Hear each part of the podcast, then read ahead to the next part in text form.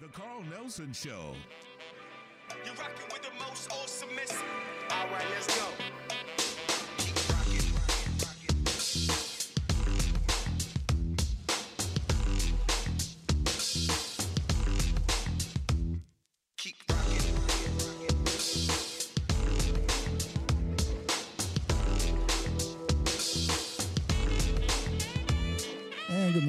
Squad, and thanks for starting your day with us again. Later, physician, scientist, Dr. Velva Boles returns to our classroom. Now, Dr. V will discuss her recent United Nations experience and also her continued fight for social justice. Before Dr. Vito, Baton Rouge based attorney Ryan Thompson will talk about a new law enforcement regulation in his city that he says demeans alleged black suspects. For attorney uh, Thompson, though, members of the team fighting to save a black Bethesda, Maryland cemetery will update us on their fight. But to get us started this morning, Haitian activist Dr. Jude Azard is here.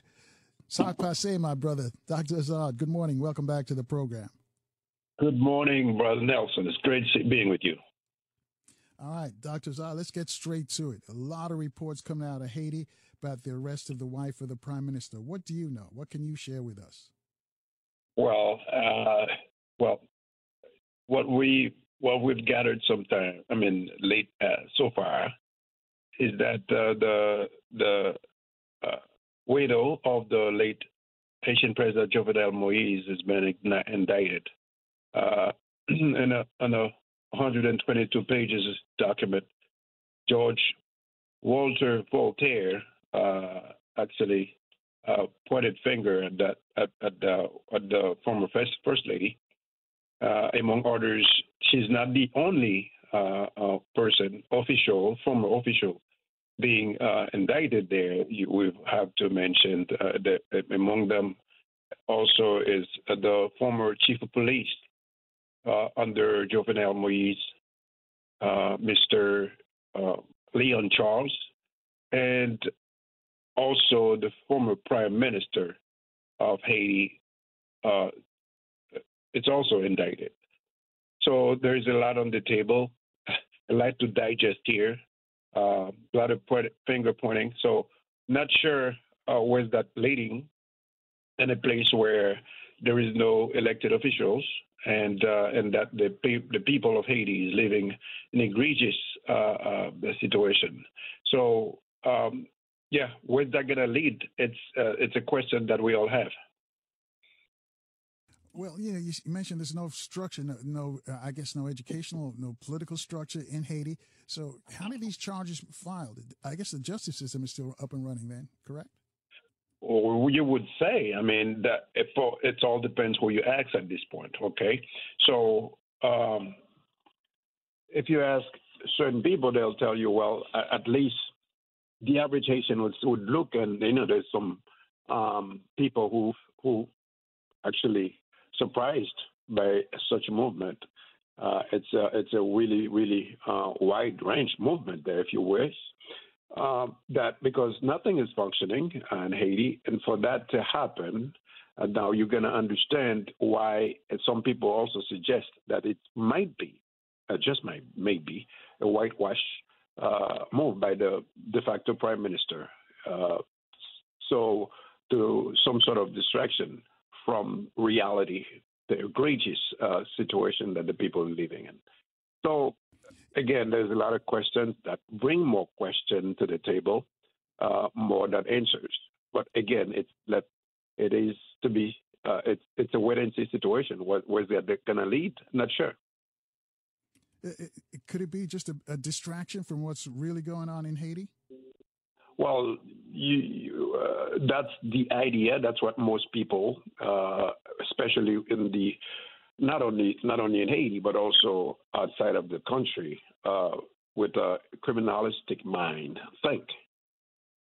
Uh, because considering that the and again it, there, it's not only it's not only um, distraction, but it's also it can be also seen as a recrimination. Recrimination, uh, recrimination. I'm sorry for uh, recrimination for uh, because remember, the, the current de facto prime minister was also uh, uh, subject to investigation at some point. Uh, people, a lot of people have pointed finger at him being uh, some sort of uh, actionnaire, if you will, someone who actually participated in the killing of the late president. So, with that, with such investigation now, uh, accusing the former former officials, uh, it looks like, as I said, a requirement. Yeah, and let me ask you this at six after the top of the hour, though, Dr. Azard. Uh, she was also wounded during that, that attack that killed her husband. Is it is it is it plausible for us to believe that she got wounded? She got she took a, a, a bullet to her arm because she was part of that, that plot to assassinate her, her husband? Is that what they're trying well, to tell us to believe? Well, basically, that that's that, the, the, the, the idea that the first lady, the former first lady, that is, uh, is being indicted, not a big surprise to lots of Haitians. Uh, okay, so a lot of people had questions, even the, the, people with no background in investigation had their own questions. Um, they'll tell you, I mean, what just happened there? Imagine that the night of the 6th to the 7th of, Ju- of July 21. Remember, the people that actually uh, went in and killed the president had little to no resistance. I'd say no resistance at all. Just walk in and kill them. So now, when it comes to First Lady, uh, later was told to be to be actually a victim not only she lost her husband, but also also um, uh, injured herself to gunshot wound. Uh, was treated in Florida, and subsequently, you know, went back to Haiti to her husband's funeral. A few interviews that she's given, uh, uh, she's stated that the perpetrators, those who actually financed that coup or the killing or at large. What does she know? Who does and and and, and an interview I mean uh, uh, given to CNN at some point uh, during that time she she also said stated she was told she was asked if she know of anybody uh, due to the investigation quote due to the investigation she don't want to say don't want to say much end quote so uh, for such person in a really in a, in a state of law, in a you know country where law is in action, of course you would want to question someone like that. Maybe in that, and that not that in that level, being indicted, but this is someone you want to talk with. Uh, there are some information that she has, although the paper, uh, the paper, the 122 pages, and that document the judge also said that Mrs. Moise stated that she was on the floor at some point under the bed. But when when investigating and when looking at the bed, and the judge also suggested that not even a big rat would be able to to fit under that bed. So uh, now, is there questions there? Well, there might be. Uh, should, do you want to speak with someone like that? I think so. But as far as indictment concerned at this point, bringing her in as as, as a accomplice to the killing of her husband, again, some people believe that it's a requirement. And when you're thinking about a government that the people, I mean, uh, prime minister that the government, the people of Haiti really want to get rid of, um, while we're talking, while we're talking, uh, the, the, this administration, the current administration, um, is planning on building quite a few schools, like 20 schools. That's that's what it said last last week. 20 schools around the the, the, the, the capital city. And looking at it closer, and a closer look at that uh, uh, ambition that he has you you'd ask yourself, where are you doing this? And the current school system cannot even function. You're going to build 20 schools, and where is, is he going to build the schools around the gang-controlled areas? So again, uh, is that the first lady um, liable? Is she involved? That's a question that a lot of people have. But and now, how do you come to a conclusion to this? It's up to the judge. And again, a judge that is functioning in a place where there is no functioning government, no official, no elected officials. So um, it, it's hard to tell where, or even giving credit, full credit to this investigation. But it can be a legitimate investigation. But at the same time, it can be. Uh, keep in mind, it can be requirement. Well, well, let me jump here and ask you this, though, uh, Doctor. Does she have? Does she has? Does she have a, a, lot of followers in Haiti on the island? Are they still behind her? Uh, uh those who support her husband, or, or have they been uh, sort of mystified now that she's been accused of being part of that plot to assassinate her husband? Well, I'm not sure if she's popular in Haiti uh, because they were never popular. Uh, keep in mind that Jovenel Moise himself during the last two years, you know, it was very chaotic, and it had, and, and even his wife would tell, say that during the interview, that her husband quote had a lots of enemies, known enemies, end quote. So I don't know about her being popular. Uh, there might be some sympathy because someone lost, if someone very dear to them, very close to them. But now, of course, with that indictment, that's going to bring more, you know, uh, a lot of people are going to be looking at her that already had, that have already seen her like that, as in someone they think uh, they might might need to be questioned. Now, this complete their their uh, idea that she might be involved. So a lot of people are anxious to see what's coming out of this. But then again, it might be a wet wipe of this administration. Yeah, hold that thought right there, Dr. Azard. we got to take a short break. Family just joined us, 13 after the top there, with uh, Haitian actress Dr. Jude Azard is here. We're discussing the, the, the I guess, the indictment of the uh, prime, the president's wife as part of an assassination team that killed her husband. And we're going to find out when we come back, talk, talk about some security issues because Benin and, uh, and another country, African country, are thinking about sending troops into Haiti. Want to get his, his idea, his thoughts on that. And also why there was no security. You mentioned there's no security. The, the night when the, the president was assassinated. What was that all about? Maybe Dr. Zod can uh, shed some light on that for us. Folks, you want to join this conversation, reach out to us at 800 450 7876. And we'll take your phone calls in four minutes right here in Baltimore on 1010 WOLB. If you're in the DMV, we're on FM 95.9 and AM 1450 WOL, where information is power.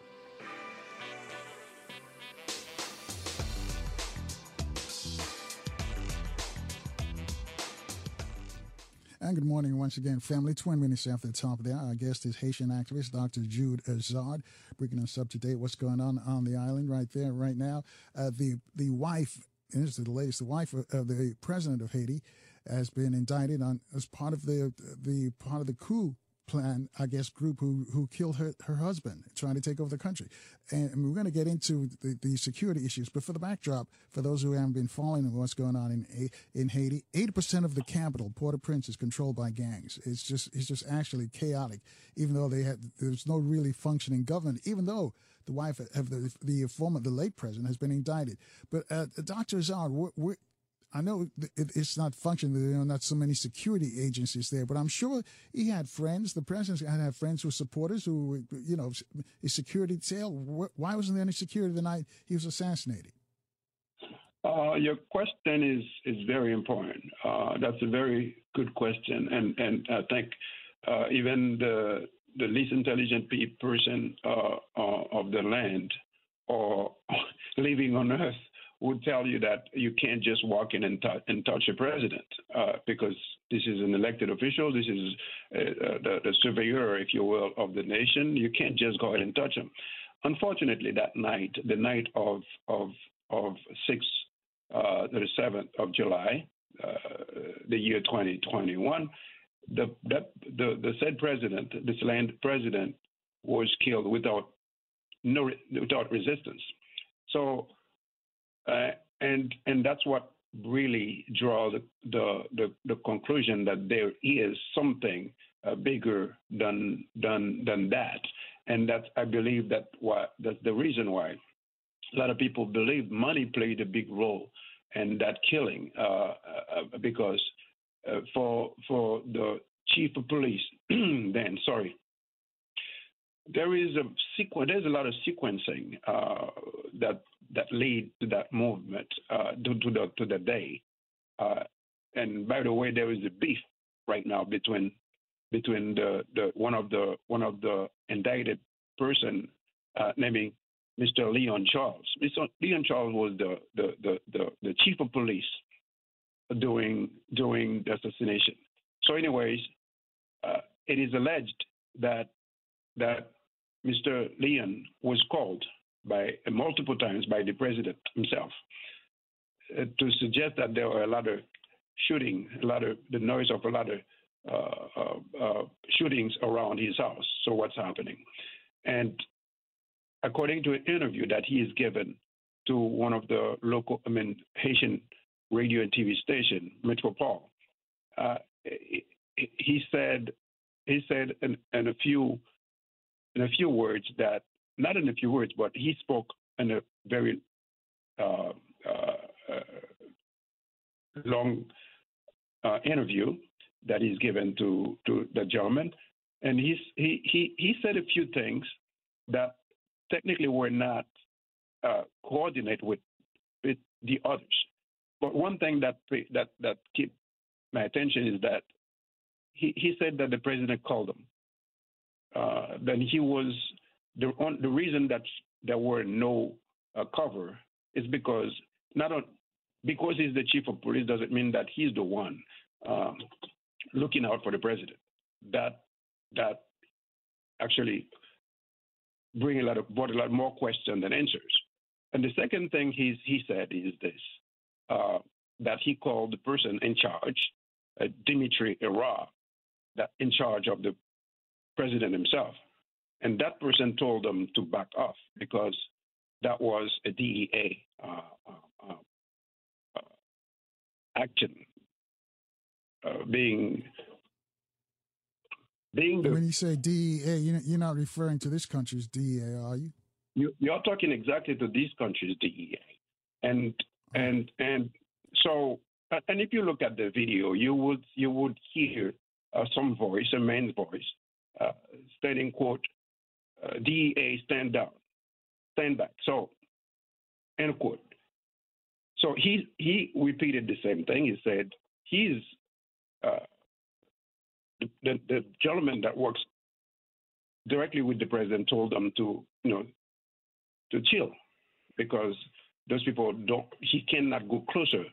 They could not go closer to the president's house, and later suggested that that same person went on and told them that we lost the president.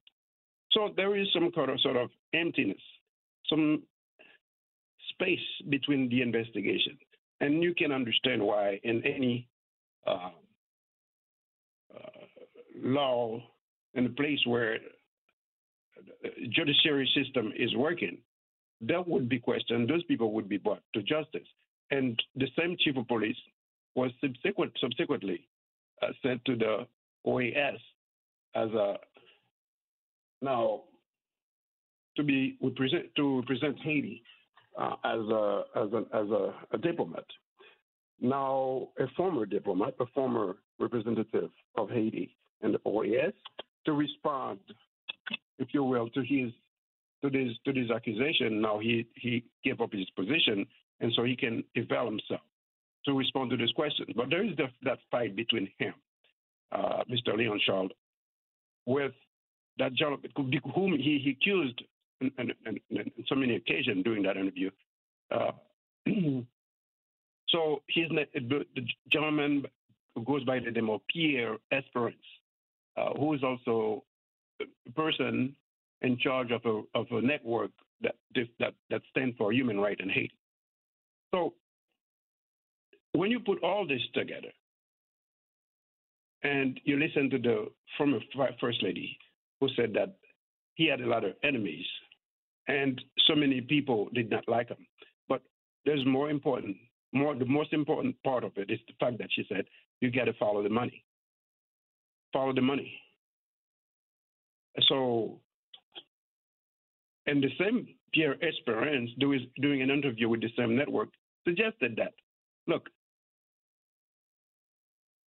when the investigation was in the point of follow the money, Mr. Leon Charles stepped in and said, We're not going to go that direction. We're going to go the other direction. So, again, recrimination is technically the essence here. You're asking yourself, I mean, one can only be, uh, you can be, if someone's uh, say that they're skeptical about this investigation, yes, you can't tell them they're not to. But if someone say that there is reason to believe that something happened among all this that we've heard so far, and you know that something happened because did they pay the guards to just back down, to just chill?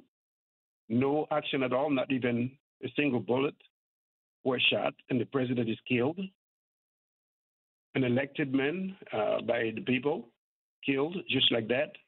So whether it is uh, a serious investigation, one can be skeptical, but bottom line is something happened. It's terrible, and answers is something that is far uh, to be found.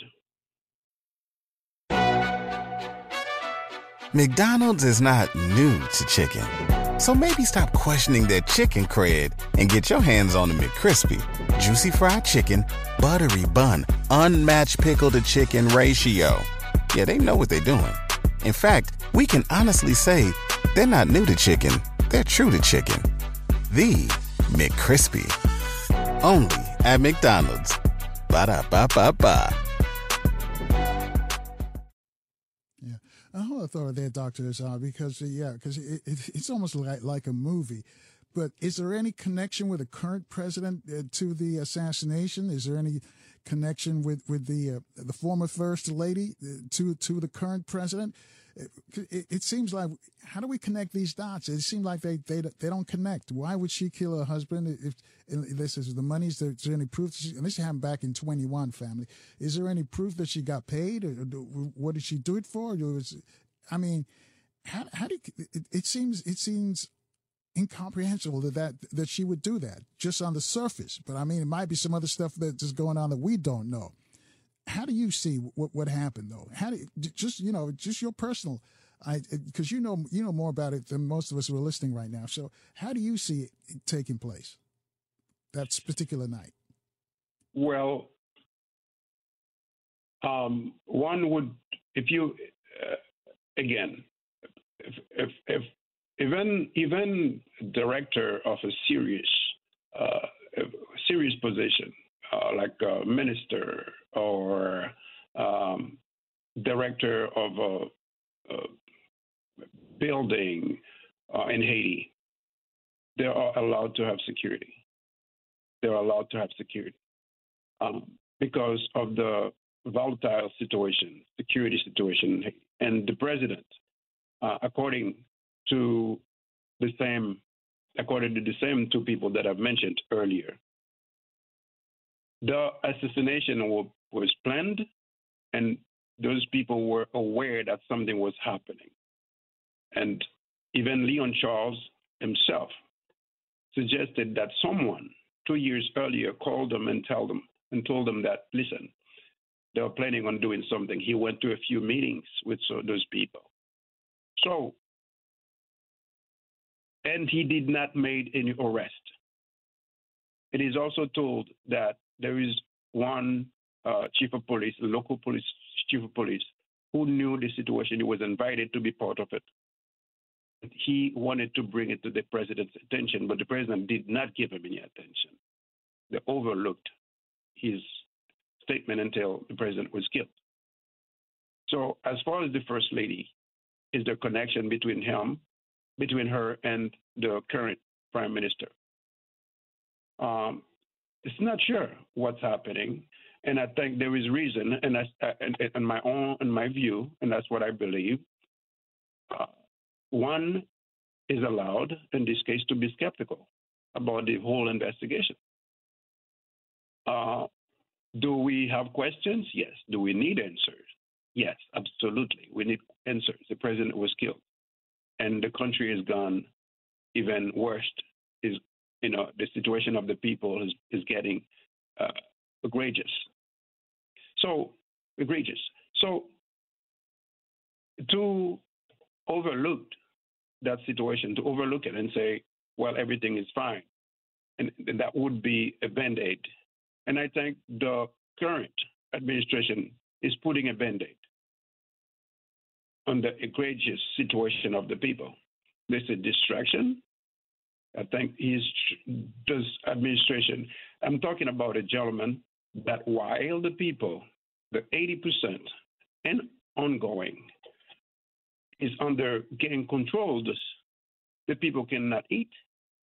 They cannot go ahead and take care of the, you know, routine business. They can't. But you're going after instead of taking care of that, you're going after the white, the first lady, the former first lady, I mean, I have my own questions. Uh, you're going after a man that's sitting with the OAS while you're trying to, you know, put a country together. If he, if if he had the idea, if he had the right idea, if his heart was in the right place, I think there is a lot in Haiti to do right now. Uh, the time for this investigation was the day after the death of the president. Things have gone a spiral since then. So it's just I you know it's just difficult. It's hard to understand that why now the timing of the investigation, the timing of all that is just it's just not sitting well. Uh, doesn't make sense. Again, I'm all for investigations. I'm all for the answers. Um, but why now? Why is it now? We're talking about now. Why? Because as we speak, I think the, the that said Prime Minister Ariel Henry just Sunday he was he was in in in, in uh, Guyana Guyana. He was negotiating the deployment of the Kenyan Haiti. I think for right. sometimes. And thought right there, Dr. Azard. We'll, we'll, talk about that when we get back. We've got to take a quick break here.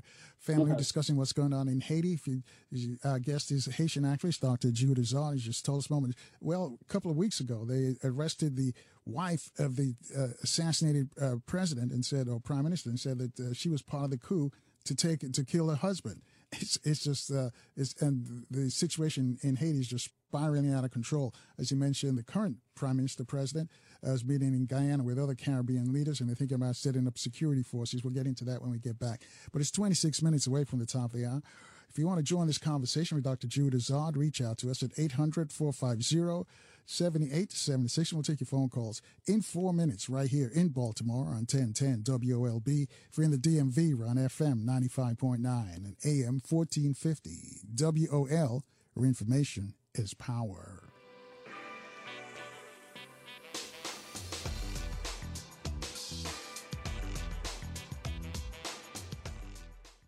And good morning once again, family. 18 minutes away from the top of the hour our guest, Dr. Jude Azard. Dr. Azard is an activist from Haiti. He's giving us an update on what's going on in Haiti. Before we go back to him, though, let me just remind you, coming up later this morning, we're going to hear from Dr. V, uh, physician scientist, Dr. Velva Boles. Also, uh, Baton Rouge-based attorney Ryan Thompson will join us, and members of the team fighting to save a black Bethesda, Maryland cemetery will also update us on their fight. Later this week, though, we're going to hear from a clinical psychologist, Dr. Jerome Fox, futuristic researcher, Brother Sadiki Bakari, and Griot, Professor James Small, are all going to be here. So if you're in Baltimore, make sure your radio's locked in tight on 1010 WOLB. If you're in the DMV, we're on FM 95.9 and AM 1450 WOL. All right, if you're just joining us, we're discussing what the, what's going on in Haiti and, the, and the recently the wife of the assassinated prime minister president has been indicted in as part of the, the group uh, uh, suspected of killing her husband. She's she's part, now she's been indicted. This happened back in 2021 and we're now at 24, and now she's just been indicted. And, and of course, some of you have been following what's going on in Haiti. There's a lot of chaos there, especially in, in the capital city of Port-au-Prince, where gangs control 80% of the city. But before we get into the security issues, uh, Dr. Azard, is, is is is the chaos only in Port-au-Prince, or is it all across Haiti? Well, that's a good question. Uh, it, it, it is mainly mainly in Port-au-Prince um, being the capital city. Uh, I, I, should think maybe because that's where most of the money is, but uh, surely, little by little, uh, slowly, it's it's becoming a national problem. Uh, I know Artibonite also has a very big uh, gang con- problem right now, and it's it's making its way to the for, periphery of Haiti, little by little uh, you, we're talking about a place where people, uh, people are, you know, we have a lot of illegal, um, um, uh, would say, people are leaving their houses uh, in masses. People are leaving their place because gangs are approaching them day after day. A lot of people, we're talking about a place where people uh, work hard to make a living or to buy a house, and now they have to leave it and run away because the gangs are approaching. And some people, a lot of people, imagine uh, if you're healthy and you know that there is a deluge or somebody like a gang, the gangs are approaching to take over your town, which is a daily basis uh, situation in Haiti uh, as a current. But if you're healthy and you hear that, you can run. But I personally know a few people who died because they could not run and they stayed behind, and the gang would take over the house, kill them, and burn their corpse. And this is daily. This is happening in a daily basis. So it's happening in Port-au-Prince. It's happening little by little in the, in the countryside. So, all right, let's let's jump into the uh, the meeting this weekend though in, in Guyana, uh, Caribbean leaders meeting, and I understand the State Department offered to uh, money and equipment if they could if a multinational force is is is created to to uh, to stop the violence in Haiti. Can what more can you tell us about this meeting? Well, uh, not sure what came out of the meeting. What we know is that uh, the, the, meeting happened in, in, in, in uh, Guyana, and there were a few uh, leaders, uh, Caribbean leaders in there, and the said Prime Minister Ariel Henry is due in Kenya this week uh, to finalize. He's going to uh, he's due in, in Nairobi to finalize the deployment of the of the um, Kenyan lead uh, um, um, security force in Haiti. Uh, and although this uh, um, movement is, is not fully authorized by by the United Nations, it does have the support and among the people that will be with the Kenyan officers or other countries or Jamaica, uh, Bahamas, Antigua, uh, Barbuda, those are the countries that are expected to be part of that. As far as came out, what came out of this, I would say this is it looks like it was a successful meeting.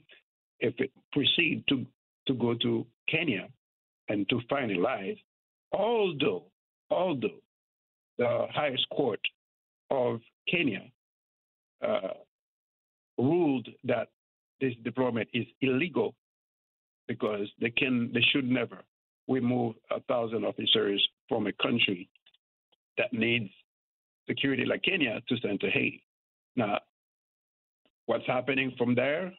Why is it being finalized? Those are not, those have not been discussed publicly, but what we know is that he's in Kenya. He's going, if he's not yet, uh, to Kenya to finalize this deployment. A deployment that he's pushing for, while the people, of course, is dealing with is dealing with, with uncertainty in the daily uh, living, like going to buy something. If you're coming back home, it's a chance if you come back.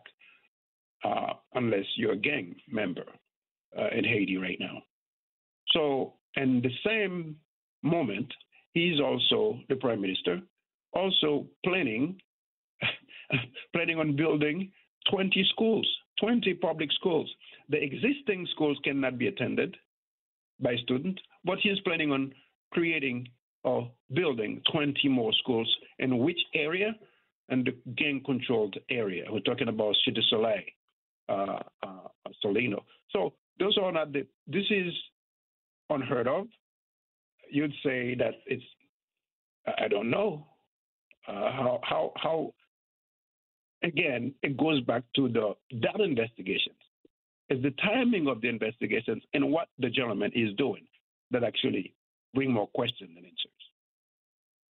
All right, 10 minutes away from the top of the hour. And of course, uh, not only Kenya, but Benin, I understand, is also considering uh, sending troops to Haiti.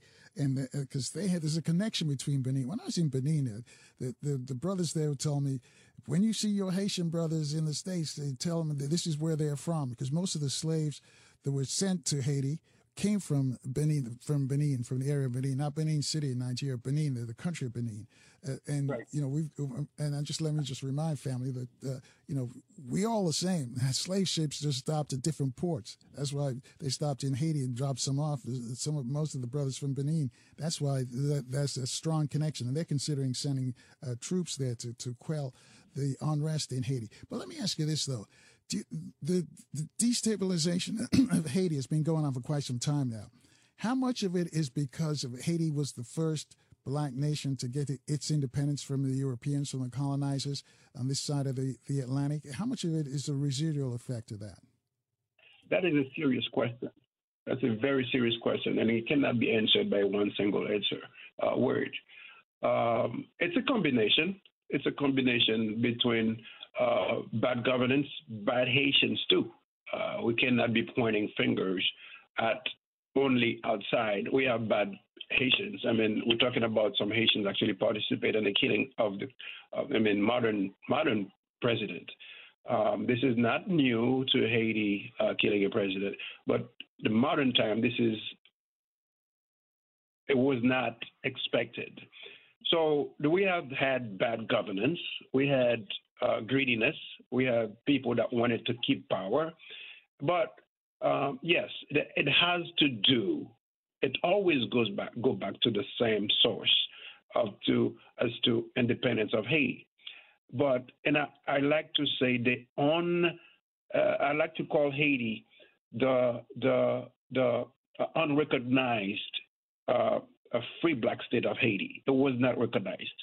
Uh, it was not accepted uh, it wasn't accepted as a, as a state.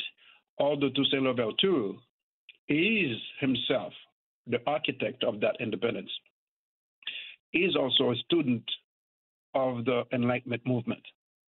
Uh, the same school that Washington uh, come from, and, and, and the same school uh, that led to the independence of France and the U.S. is the same school that actually uh, that Toussaint Louverture came from. That's his moment.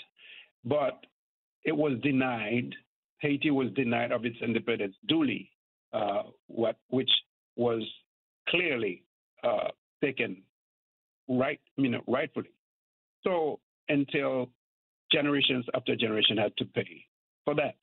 So it's never going to go away unless uh, uh, we have good governance and people that are capable of understanding uh, where the world come from, where it's headed. As long as you have people like, you know, certain leaders that are, I not gonna say their name, but the old school, the old politicians of Haiti, they need to retire and leave the space to young politicians, people that see country, uh, people that see where uh, that can negotiate and understand human rights, that understand where the world came from and where it's going. It's it's time for these people to retire and leave this space to new uh, generation and people that actually would like to see Haitian retired in Haiti. Why? Because so many people worked hard to retire. A lot of people in the diaspora want, they want to retire in Haiti. That's their country. That's where they spend their money. They spend their money in Haiti. They had, everybody has that right. They work and they go home. So a lot of people came to the US, went to France, went to Canada, went to all over the world to make a living, to change their lives, and go back to the land at the end, have a retirement uh, will have a retirement. Right. And hold that thought right there, Doctor Azard. We got to take a short break. Before we take the break, let me just remind family. Uh, you know, we talk about reparations quite a bit. Haiti had to pay for their reparations. They had to pay France. Up to a few years ago, they had to be paying France. And Chase Manhattan, uh, Damie uh, Dimon's outfit, they bought the note. You know, just like a, a, note that they owe France, and I think they're still paying. But maybe when Do- Dr. Zod comes back, he'll let us know if they're still paying for their reparations. They got free and they had to pay, still paying. So when we talk about reparations, uh, we cannot ignore what took place in Haiti. And this is why Dr. Azard is here. As I mentioned, we're going to take a quick break. It's six minutes away from the top of the hour. We're back in four minutes, though, to wrap up with Dr. Azard right here in Baltimore on 1010 WOLB. If you're in the DMV, we're on FM 95.9 and AM 1450 WOL, or information is power. Keep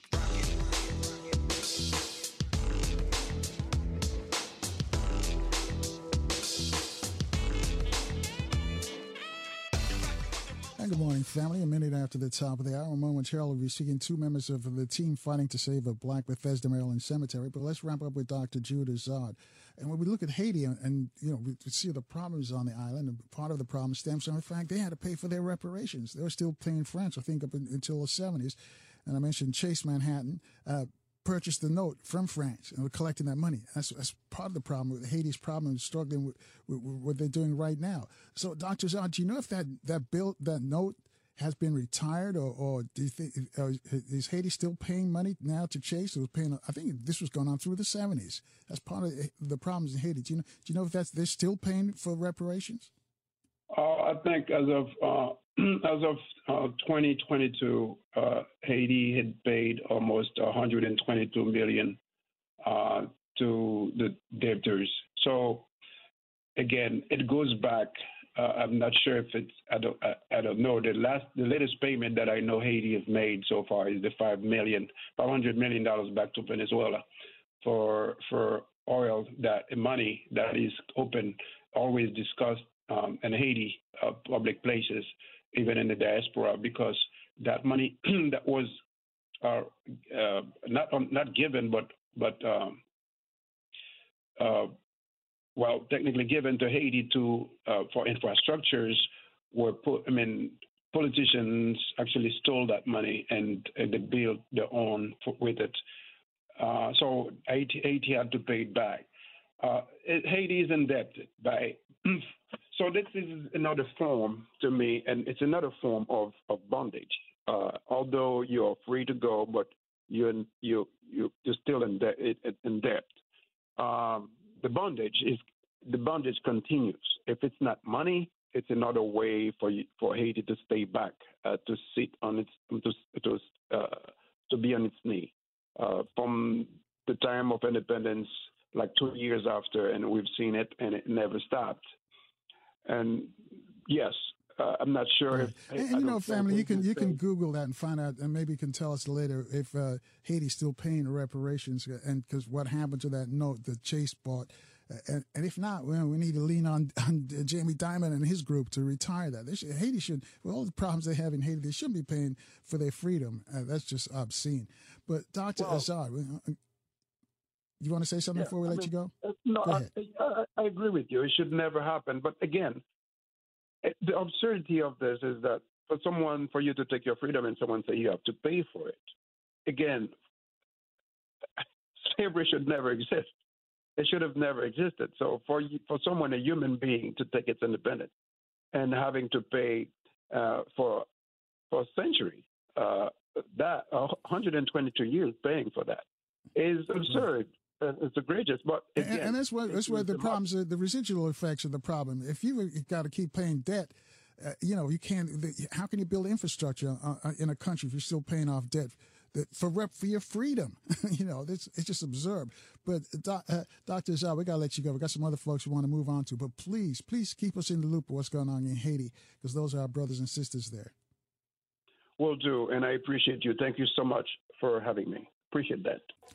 All right. That's Dr. Jude Azard. He's an activist, a Haitian ha- actor. He keeps us up to date what's going on in Haiti. And it's not pretty, but those are our brothers and sisters. So we got to keep in touch and find out what's going on there. Four minutes after the top of the hour, we're joined now by uh, Sister Marsha Adebayo and also Attorney Steve Lieberman. Good morning. Welcome back to the program. Good morning. Good morning. How are you? We're doing well. How are you guys doing, by the way? Well, you know, personally, I'm probably not doing so well as you probably know, and and you know, I know we'll give some history to the burial ground project, but um, about maybe three weeks ago, the county, um, in collusion with the developer, um, decided to escalate the violence um, against our community, the black community, and um, I would just say the general community in Bethesda, as well as the earth. They made a decision that they were going uh, to flood out um, uh, Moses African Cemetery, and and it's it's just been a very difficult time. Um, we're, we're in the throes of organizing the community, working with our attorney, uh, who's on the line with us today. Um, but the cemetery, a portion of the cemetery is underwater now. It was it was intentionally flooded.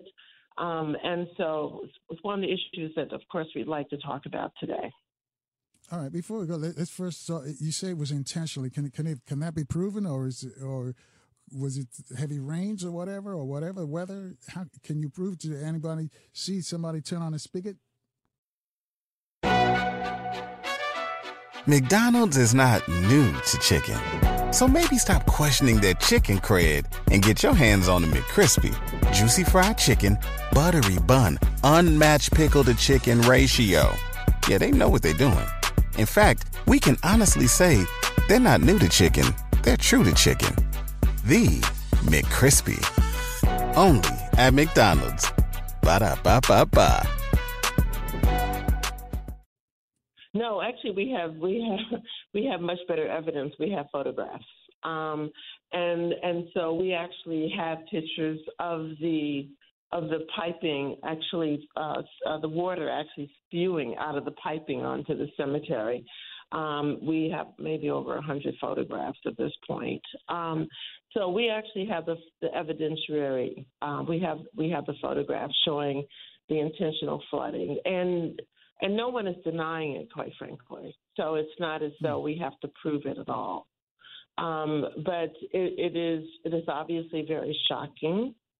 Um, it's it's you know it's um, it's it's you know it's very sickening because this is really reminiscent of you know sort of the way our families had to deal with KKK violence um, in terms of you know white supremacists or these groups that believe that they have the right to, to make such important determinations for our community.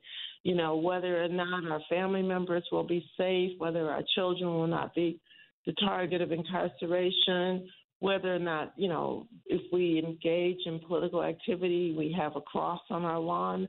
I mean, this is the kind of activity that's intentional and it is it is um, it is meant to instill fear, and it's meant to paralyze communities. Right. Um, Well, well, hold on so- a second, so uh, uh, Sister Marsha, let, let- uh, and I'll get to the attorney in a moment. Let me just give the backstory, and, and maybe you can fill it in if I'm missing anything.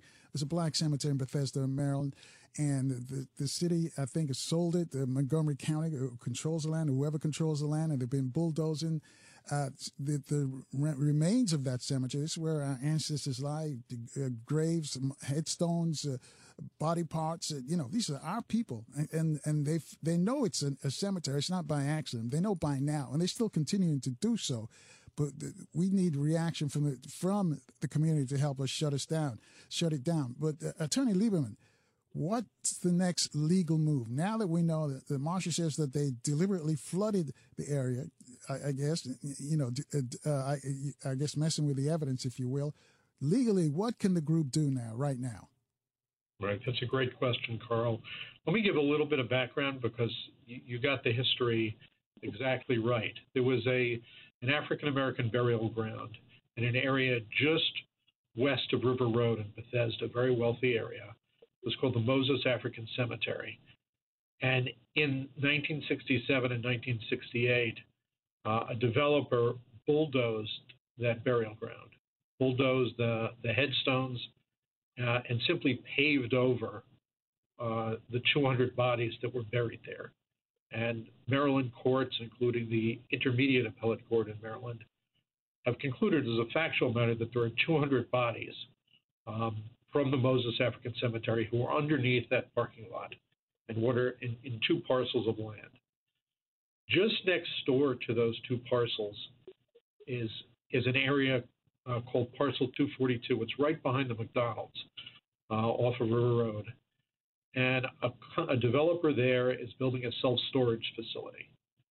And they've had a lot of trouble with flooding. Whenever it rains, that area floods. And what happened a few weeks ago, we know this because we have the pictures, we have the video, is the folks running that construction site put in pumps to remove the water from that site. And they chose to run the the the the, the tubes um, onto a portion of the Moses African Cemetery, so that the water from the construction site, which contained mud, settlement, sediment, uh, uh, oil, other other pollutants, uh, just gushed out onto the cemetery. Um, so there was an intentional decision um, to aim that pipe so the water came out on the cemetery. Uh, and the next step is, you know, under Maryland law, cemeteries are supposed to be sacred. They're supposed to be sacrosanct, and they're protected by both uh, civil and, and criminal laws.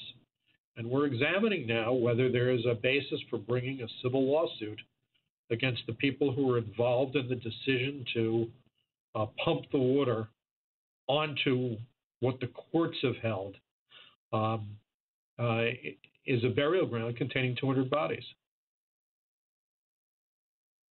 And for the listeners around the country, this burial ground is in uh, is in uh, Bethesda, an upscale part of uh, Prince George's County in Maryland. It's it's not in the hood. It's it's and and so I think maybe if the the makeup. let me ask uh, uh, Marsha this then. Did you think if the makeup of, of the community was different, there'd be a different response? Yeah, I mean, yeah, I mean, it's it's almost unbelievable. In the 21st century, we are still talking about this kind of um, of uh, you know KKK like you know response to to the black community. Uh, yeah, th- there's just there's just no way. If if this was any other community outside of maybe a Native American community, um, that this would be tolerated. I, I'll go further than that, Carl. I'll say if this was a dog cemetery, if this was a pet cemetery, we would not have this conversation this morning um, there would be such outrage from pet owners and and you know the um, you know the, the, the, the pet community um, that Montgomery County officials would never think of allowing a, um, a developer to um, to pour slush and mud and water and oil um, in a human cemetery. And it, for me, my analysis is that you know is that is that the powers that be really do not consider us human. I mean, I don't know how one can get to another analysis of this. I mean, how is it possible in the 21st century? Um, you know, we are still dealing with these kinds of symbols of hate.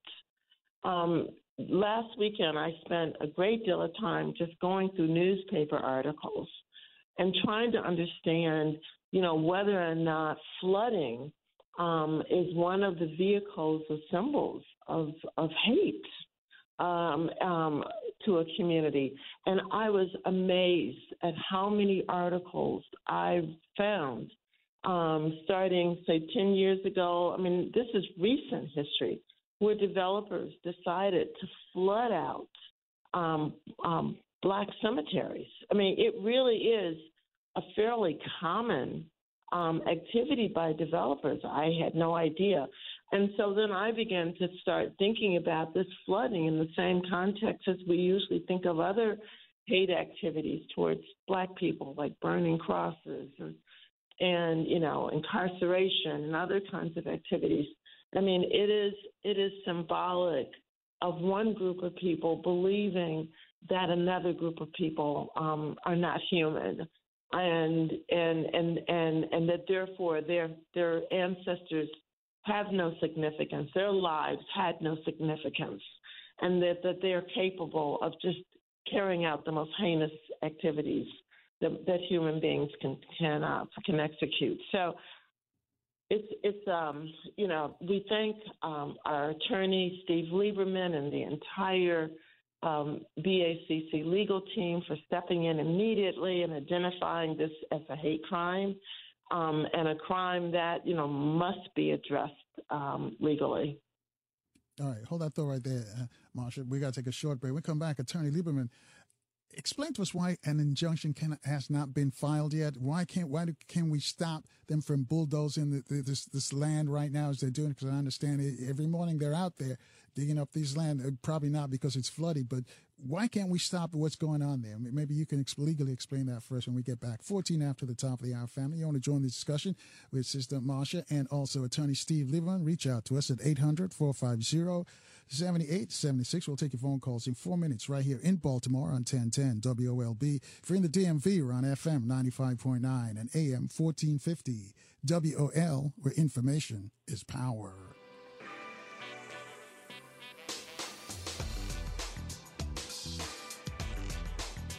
And good morning once again, family. 21 minutes after the top of the hour with our guest, Marsha Adebayo, and also attorney Steve Lieberman.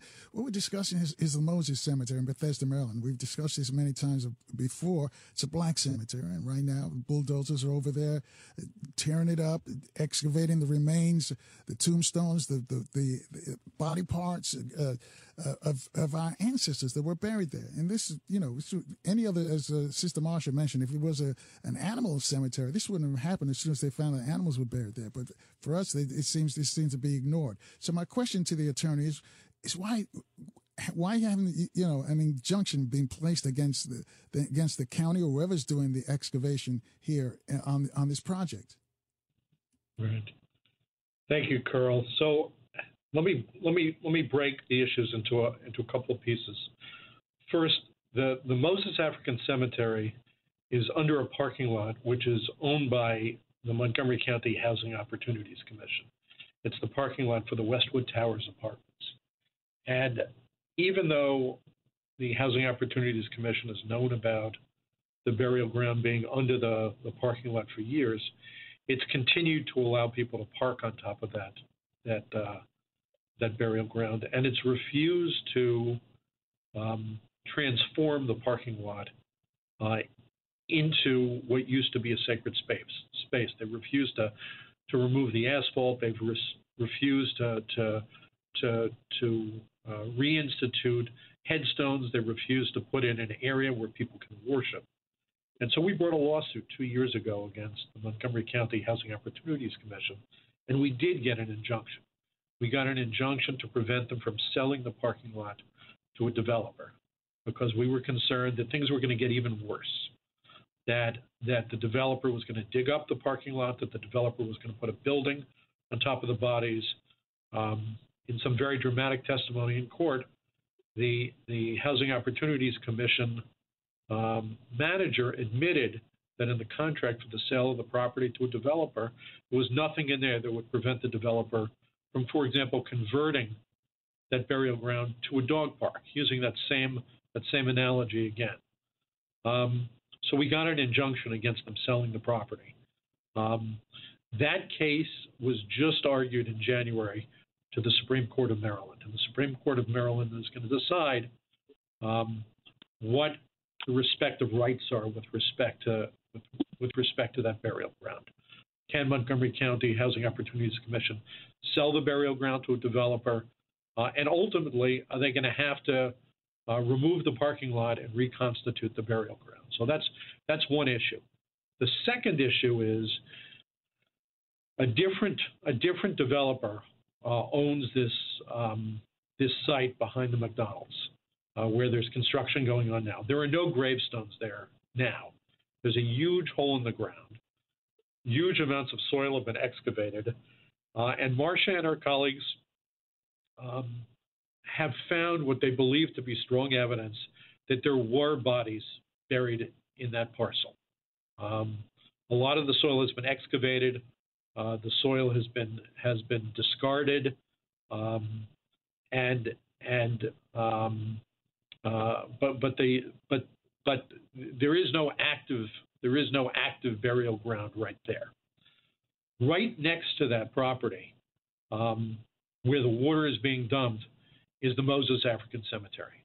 The water is being um, the the pipes spewed water onto the cemetery grounds.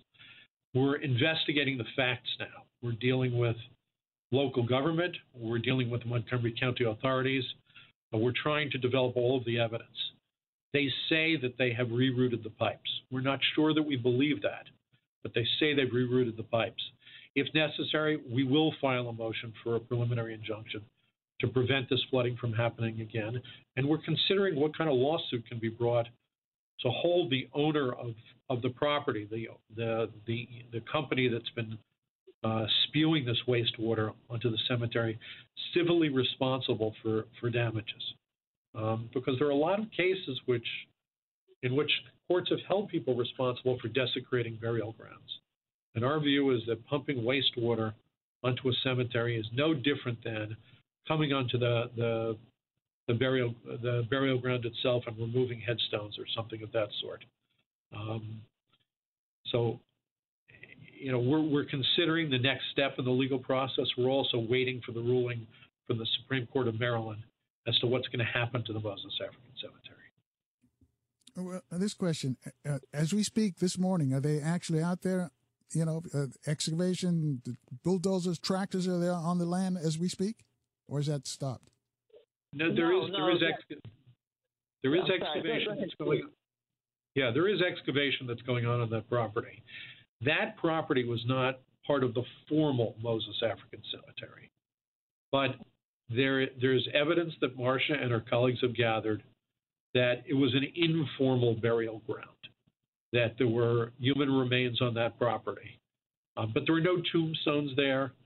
Um, there are no um, burial artifacts that are left, and that's because they've dug up millions of cubic feet of ground and trucked that ground away. Um, so, in, in terms of stopping ongoing construction, that's a wholly different set of issues. What we want to do now is we're focusing on stopping the flooding of the, the formal Moses African Cemetery with the wastewater from that construction site. And we're considering an injunction, we're considering a damage lawsuit, we're evaluating whether or not they're committing criminal acts. Those are things we're all looking at right now. All right, Marsha. Well, no, what I was going to say is I think it's it's helpful for people to think of Moses Cemetery um, in a, somewhat simplistic way. One is Old Moses and New Moses. Old Moses, which is what Attorney Lieberman is calling an informal cemetery, is a cemetery right off of River Road that um, that the enslavers, what we call the terrorists, um, the kidnappers of African people, they used that because it was swampland. And Attorney Lieberman has noted that they're still having trouble controlling the water in that area because it's what we call in environmental sciences a wetland. Um, and so, because it was a wetland, because it was a swamp area, this is Old Moses now. Um, it is an area that was agriculturally non-productive. It's a, it's a typical area that these people, these kidnappers, enslavers, whatever you want to call them, used to dump African bodies um, after you know they had been spent, quite frankly. Um, and so the evidence that Attorney Lieberman referred to is that um, in 2020 they found hundreds of, of remains of bones um, in um, what we call Old Moses. That's the part of the cemetery that would have been used during slavery. They found hundreds of bones. In fact, the county executive, Marc Elrich, called um, anthropologist, archaeologist Dr. Michael Blakey and said, We are finding hundreds of bones in this area. What should we do? And Dr. Michael Blakey, who was also the scientific director for the New York burial ground, uh, told County Executive Elrich, if you're finding bones, you must stop the construction. You may, you know, you must stop the construction. Um, County Executive Elrich ignored um, Dr. Blakey. Um, we started a massive campaign uh, around the issue of the finding of these bones. Um, Montgomery County refused to put any uh, restrictions on the on the developer. Unlike, for example, if they had found, you know, any other bones of people, they would have stopped. But in our case, they didn't stop, and they just continue to to excavate to remove the soil. In fact, uh, at one point, a, a, group of us followed um, a truck um, from the cemetery, and we do consider it a cemetery where human beings were laid. That is a cemetery, regardless of whether it's a formal cemetery or one that was created um, by enslavers. Um, we actually we actually fo- followed one of these trucks, dump trucks, to the uh, landfill, where we saw them releasing, um, you know, all kinds of, you know, funerary objects and and bone-like objects, and we in fact were able to to rescue some of these objects. Um, so there are two. So so there's the old Moses, where our ancestors who were brought here from Africa were dumped, and it may be one of the largest mass graves in the United States. And then right next to it, adjacent to Old Moses, is New Moses, which is what Attorney Lieberman is calling the formal cemetery. And the reason why it's called formal is because after around 1920s, our ancestors actually received a deed for the land. Uh, obviously, impossible during slavery, but in, in the emancipated period, they received a deed for the land. And so that deed was under um, the White's Tabernacle number 39 of the brothers and sisters, sons and daughters of Moses. And those are the people combined with their ancestors who, quite frankly, built Bethesda. They built Montgomery County. And now, after death, this is the way the county uh, is treating our ancestors uh, literally digging them up, sending them to landfill, pouring a parking lot on top of them. It is a national disgrace. And um, the congressman, you might be interested, um, for this area is Jamie Raskin. And so we have appealed to Congressman Raskin a number of times. In fact, we were at his campaign kickoff this week protesting the fact that the person who is who has um, who has laid out such a beautiful challenge to American democracy um, during the January 6th hearing, um, this this desecration is occurring in his district, and he refuses to denounce the flooding. We've asked him to denounce the flooding. He's not responded, uh, not re- replied to us. We've asked him to denounce the desecration that's going on in his area. Complete silence on his part. Um, he came to um, our our Juneteenth program, which we were very happy to host him. But then after he left, absolutely no voice to the atrocity that's occurring in his community. So we're asking people to please pay attention to this. This is a very important issue, and it deals with you know our identity as human beings, quite frankly.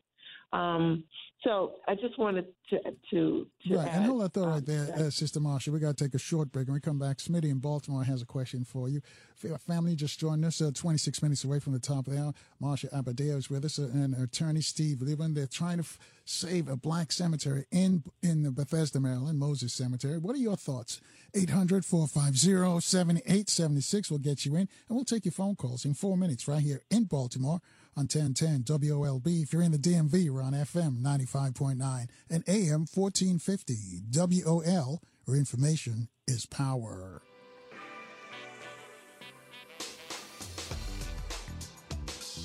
And good morning once again, family. 20 minutes away from the top of the hour with our guests, Marsha Adebayo and Steve Lieberman. They're part of a panel fighting to save a black cemetery in Bethesda, Maryland, Moses Cemetery. We'll go back to them in a moment. Let me just remind you, coming up later this morning, we're going to speak with uh, scientist physician Dr. Velva Boles. And also, uh, before that, we're going to speak with a, a Baton Rouge based attorney, Ryan Thompson. And later this week, clinical psychologist, Dr. J- uh, James, Dr. Jerome Fox will be here. He's also futuristic researcher, Brother Sadiki Bakari, and griot Professor James Small. They're all going to join us before the, the week's out, right here in Baltimore on 1010 WOLB and also in the DMV on FM 95.9 and AM 1450 WOL. All right, I told you that the Smitty has a question for you. He's calling from Baltimore. Then Charles also has a question for you. Smitty's on line one, though. Good morning, Smitty. Yes. Good morning, Carl. Carl, I have a, a, question and, and, and, I mean a, a, statement and a question. One of the things that back in November, Carl, after you aired and aired it on your show, I carried it on my show in, in reference to this black cemetery, uh, Moses Cemetery, and I had Dr. Julianne on. Uh, I, my question is to ask her, ha, uh, ask them, had they contact Governor Westmore Moore? and, and have an executive order put in place because I did also bring it to NAN, which is the National Association with Al Sharpton, in reference to this matter. And I'm really appalled that nothing hasn't taken place or no changes have been made. Why is it that the governor can't put an executive order to stop this type of behavior that's going on out there? I mean, we take care, as the lady just outlined and the gentleman outlined, we take care dog cemeteries and cat cemeteries better than we do our own. When when did this ever happen that we can't stop this action that is being being disgraded to this cemetery? I mean, this has been ever since back in November, and we got blacks in every key position that there is, and we can't stop anything from happening that need to be happening when it's happening to us. It's appalling. All right, this, yeah, it is. Let's give that to to uh, Sister Marsha. Marsha, Sister Marsha. Yeah, no, we've we've reached out to uh, to Governor Moore's office. I've spoken to one of his representatives, and there was just no action. Um, we actually organized a demonstration in front of a fundraiser that Governor Moore was giving, just to bring attention to this issue and for him to actually see us and and hopefully reach out to us. And um, unfortunately, nothing has happened. I mean it, it is, I agree with your caller, it is appalling um, that we have worked so hard to get so many um, black people in positions of power. Um, and then when they're there, you know, there's absolutely no acknowledgement of the pain and the trauma that's going on in our community. So, um, if you have listeners out there who have contacts uh, or a contact with Governor Wes Moore's office, please, you know, um, please let us know. Uh, please go to our website at Bethesda African Cemetery. Uh, I'll repeat it again Bethesda African Cemetery Coalition.net. Uh, please go there. You can contact us through the website. And, um, and we need to put our heads together in terms of how do we get um, politicians, both black and white, um, to do, quite frankly, the right thing. I mean, this is really the lowest common denominator of a society that you're not digging up human beings and sending them to, to landfills. And yet we sent a letter to about 20 politicians in this area just saying denounce the flooding of an African burial ground, denounce it as being uncivilized and barbaric and wrong, and not a single, not one politician had the courage to denounce the flooding and desecration of an African burial ground. Not one politician in our area. Wow. That's that's sad. But let me ask uh, uh, Attorney Lieberman this: Attorney Lieberman, can the can the governor actually, uh, by executive order, stop all of this right away? Just you know, sign it off on it. Is that possible? McDonald's is not new to chicken. So maybe stop questioning their chicken cred and get your hands on the McCrispy. Juicy fried chicken, buttery bun, unmatched pickle to chicken ratio. Yeah, they know what they're doing. In fact, we can honestly say they're not new to chicken, they're true to chicken. The McCrispy. Only at McDonald's. Ba da ba ba ba. I think there's a lot that the governor could do, and um, I know the governor the governor is committed to to important social justice projects, and I think if if this were brought to his attention personally, he would probably step in. Here's what he could do: the Montgomery County Housing Opportunities Commission um, will listen to Governor Moore. If Governor Moore were to say to HOC, you know what, it's not right that cars are parking on top of 200 bodies every day. Um, you've got to do something. You've got to convert that parking lot to a cemetery. Back to a cemetery, you've got to put in a memorial. You've got to reinstitute the gravestones. I think that they would say, yes, we'll do that.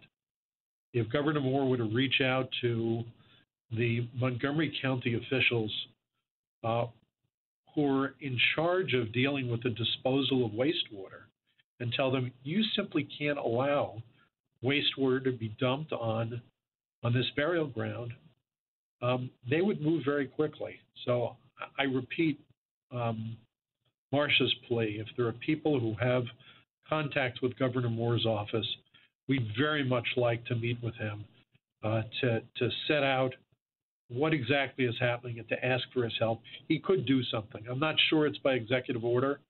Uh, it might be by the power of moral suasion. It might be with the budget power, but there's a lot that the governor could do. Uh, so if we can get him to uh, to help us, that would be fantastic. I'm glad you explained. I was going to ask you that. He, you just he just can do it just by nudging them, just uh, suggesting, and if then if they don't, he can take the next step. Is that what you suggest? You were suggesting? Yeah, probably more than a friendly nudge. You know, the governor of the state of Maryland has an awful lot of power. Um, and he also has a tremendous moral authority. Uh, he's got high approval ratings. People have great respect for him. And if he were to say to any of these entities, not the private developers, but the but the government and, and, and semi-governmental agencies, this is wrong and it has to stop, and I want you to stop it. I think that they would. I think that they would. Uh, uh, that they would change their behavior almost immediately. All right. Uh, 14 away from the top there. Charles is in Baltimore. He's on line four. Good morning, Charles. Yes. Uh, can y'all hear me? Yes, yeah. can hear you. Okay. Great, great, great. Yeah, I'm wondering about um, the people that are doing the work, the laborers, the truck drivers, you know, the um, surveyors, the, the engineers. Are they African American? Are they black people? That are actually mm. doing the work, that are doing the destruction that you, that y'all mm. are witnessing? Mm. That's a good question. Thanks, yeah, Charles. No, oh, thank you, Charles. Yeah, I think you know, you, again, there are two parts of the cemetery: Old Moses and New Moses. So the Old Moses, um, the the, the team of people working in the cemetery who are currently excavating as we speak right now. Um, they're they're mixed. I mean, they're they're white, they're black, they're Hispanic. They're you know they they range uh, all the various ethnic groups. And you know, we do try to talk to them. Some of them will talk to us and we'll explain to them that they're engaged in the destruction of, of, of an African burial ground. In fact, if you come to the burial ground um, uh, on River Road, you'll see a number of wall hangings on the side of the burial ground. Um, one is from the historic officer uh, who says to the public, We've reviewed this information. This is before the bones were actually ex- excavated, though. Uh, we reviewed this information and we do not consider this a burial ground. And so they have that sort of hanging on the side of the cemetery. And then they have another um, uh, document on the side of the cemetery um, from uh, from a business, basically advertising their business. Um, and so a lot of the workers will say, "Oh, you know, have you read, you know, that statement on the side?" And we'll say, "Yeah, I mean, you know, this is a person who wouldn't communicate with us, and this is basically just a political message to give people some false um, impression that this isn't a cemetery, but you know it's a cemetery. We all know it's a cemetery. And in fact, you know, hundreds of bones have been found in this cemetery. Uh, so we've had these discussions, and then some of the some of the workers are prepared to engage us. And you know, I'd like to think that some of them didn't come back to work the next day after talking to us. But a lot of the workers will tell us, "Look, you know, I've got to feed my family, and this is the job that was presented." And so, even though we support you, you know, we have our own needs, and that is that we've got to take care of our family, and therefore we have to, you know, carry out this work. So it's it's a mixed it's a mixed bag in a sense in terms of the people who are working there. All right, ten away from the topic. Let me ask the counselor this though: if one of the uh, the people who have relatives buried there, can they can you file can they on on their behalf can you file an injunction and stop it? Yes, and and we we have and have been representing for several years three individuals who are descendants of people who were buried in the in the Moses African Cemetery. Uh, they've been our clients. We brought a lawsuit on, on their behalf against HOC, and we're considering whether we can bring a lawsuit with respect to this recent flooding. As I say, we're trying to gather all the facts. We want to be very careful. But um, based on what we've seen so far, the decision to intentionally direct the release of this wastewater onto a burial ground violates Maryland law. So we're considering bringing an action to stop any further flooding on behalf of those individuals. Um, okay. Yeah. Go ahead. I'll let you finish. No, no, no. Oh, I, I'm sorry. I was done. Oh, yeah, I was I was just going to say that you know it's it's a very emotional place to be when you go to Moses Cemetery now, where the flooding took place. Um, when I first went there, it was you know I had to wear tall boots and I had gloves, I had a mask on, because you don't know what they're releasing from the cemetery, and um, you know all kinds of you know non biodegradable. Um, uh, body parts. Um, you know, you've, you've got a, just a lot of environmental issues going on in the cemetery, which Montgomery County doesn't seem to be particularly concerned about. But there's just a very spiritual. There's a there's a, a moment when you're in that space when you realize that these are the you know, the the last remains of human beings that are being defiled. And when you're there, I don't think you can help at least I couldn't help but just take a moment um, and just consider um, the depravity and and how uncivilized it is for the county to make the decision that these people were so unworthy that they didn't have sort of the status of human beings and that they would allow a company just to open its spigot and just to spew out the most filthy items that are contained in the earth in the earth onto their bodies, onto to this sacred space. And when you go there, it's somewhat of a quiet place, and you're just standing there taking in just a spiritual aspect of this. It, it, it can become quite overwhelming. But you know, we really need the community to go to our website at Bethesda African Cemetery Coalition.net and to get involved um, in this issue because it, it could be Moses today, but it could be where your mother and dad is buried tomorrow. And so let's stop it before it gets to that point. And we're asking everyone in this audience to contact Bethesda African Cemetery Coalition. That net, contact us and join the fight um, to stop this kind of brutality and violence against the black community as far as I'm concerned, I don't see a difference between cross burning and flooding out a cemetery. These are all symbols of hate.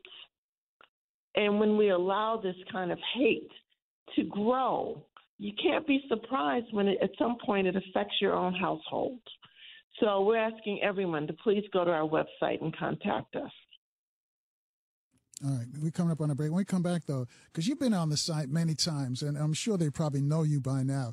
What's the reaction when they when you show up with other members of your group? I'll let you explain that. What happens when we get back? Family, you want to join this conversation with our guest, uh, Marsha Adebayo, just heard her, and her attorney Steve Lieberman. They're fighting to save a black cemetery in Bethesda, Maryland, Montgomery County. It's one of the more upscale sections of Maryland. What are your thoughts? 800 450 7876. We'll take them in four minutes right here in Baltimore on 1010 WOLB and also in the DMV on FM 95.9 and AM 1450 WOL, where information is power.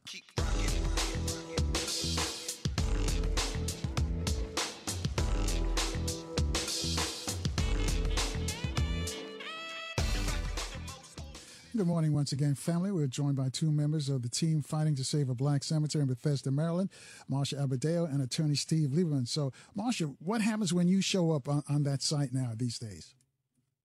Yeah, no, it's actually, um, thank you for asking the question. No, it's actually um, not safe for me to be there. I actually have to now be accompanied um, with um, with um, bodyguards or protection, I guess uh, when I go to the site. Um, the last time I went with a, another female member of our group, um, we were met with um, a great deal of hostility. Um, in fact, we were in the part of the cemetery that I talked about that's very quiet and sacred um, near the apartment building, and and um, and just became a very scary scene after a while. So um, I actually cannot go there without people uh, accompanying me at this point. Um, I just wanted everyone to know that we know we did go to the police department. Um, as Attorney Lieberman knows, we tried we tried very hard to file a police report on the flooding of uh, Moses Cemetery, and the police, Montgomery County Police, would not take a police report from us. Um, the only thing they would do was um, was give us an incident report, but they refused um, to give us a police report because a police report would have triggered an investigation. Um, so we're in touch with the police chief now, uh, and there may be some turning around in terms of their thinking about not accepting a police report on what is clearly a criminal activity. Um, but it just tells you what a small space we're dealing with in terms of the politicians that have locked arms against us. You know, we can't go to the police because they won't take a report on an on the, the flooding of an African burial ground, and even at you know a fairly high level in terms of Congress with Congressman Raskin, um, just no no response. And so that's what it's like when you're trying to fight against power, um, particularly such enormous economic power as the developer um, uh, community in, in, Montgomery County. So, so we need the community to help us. Um, and again, our website is Bethesda African Cemetery Coalition.net. And if I can just take a minute, Carl, to thank you for keeping this issue in front of our community. We, we so appreciate um, all of your help. And I also want to thank again um, uh, Attorney Steve Lieberman and his law team uh, that have just been the most incredible partners in this struggle and this fight um, for for human dignity, for humanity. And so we're so well, well, let me jump in because we're racing the clock right now, Sister Marsha. I'm going to ask Attorney Lieberman this about the police refusing to, to, to take uh, have you guys file a report. How do you see that as an attorney? I've never heard of anything like this before. Um, it's there are laws in the state of Maryland that make it a crime to, um, to desecrate a burial ground. And certainly flooding a burial ground with wastewater uh, falls into that category. I was just astounded when Marsha told me that they, they would not take the police report. Um, the police would not take a report. Um, but there are going to be other ways that we're going to be able to address this. Um, and we're looking into all of those all of those options now. Um, the police have a chance to make it right, though. They can take the report now. Uh, they can conduct an investigation. Uh, the state's uh, the Montgomery County uh, State's Attorney's Office can conduct an investigation. If they don't do it, we're going to deal with it through through the civil process, and I don't think they're going to be happy with the result of that. All right. Before I let you guys go, uh, Marsha, one more time, how can folks who are listening to us around the country, how can they help your group to save this black cemetery and, and uh, the remains of our ancestors so they can rest in peace? How can they help you? I think there are a couple of ways. Um, one is to contact us, um, Bethesda African Cemetery Coalition.net. Um, and I think also, you know, contact Governor Wes Moore. We need for, for his phone to be inundated with calls saying that, you know, you promised if you became governor, you were going to make black history. And um, one of the priorities of the educational system that we were no longer going to have our history erased, like certain governors in the South have talked about. But in fact, what is happening in Bethesda is the erasure of history. It's not the rhetoric. They are erasing um, body parts. They're destroying body parts. And also to call uh, Congressman Jamie Raskin, uh, 202 224 3121. Ask for Jamie Raskin's office and tell him that, you know, this is unacceptable. Um, that, that this kind of desecration, the desecration of Moses Cemetery, is unacceptable, and that um, if um, if he does not step forward to address this issue, we're not sure why he's running for Congress. I mean, you know, he has ignored so many issues that have dealt with the black community, and this is another one. So we have to let him know that we are not happy with the way his office is treating the black community. All right, we're going to stop it right there. Uh, thank you again, and thank you for putting up the fight. And again, if, if uh, any of our listeners out there, you run into the governor, or you run into um, Raskin, you know, ask them the question. Don't be mealy mouthed now. It's a, it's this fight is for all of us. You, you stand up there and, and, skinning and grinning and taking photo ops with them. Ask them why they're, they're allowing them to desecrate this black cemetery in Bethesda because they, they know about it. They'll know what you're talking about. And call us back and tell us what they say because we got to hold them accountable. Thank you, Sister Marsha. Thank you, Attorney Lieberman, for you guys are fighting for our ancestors. We thank you very much for that.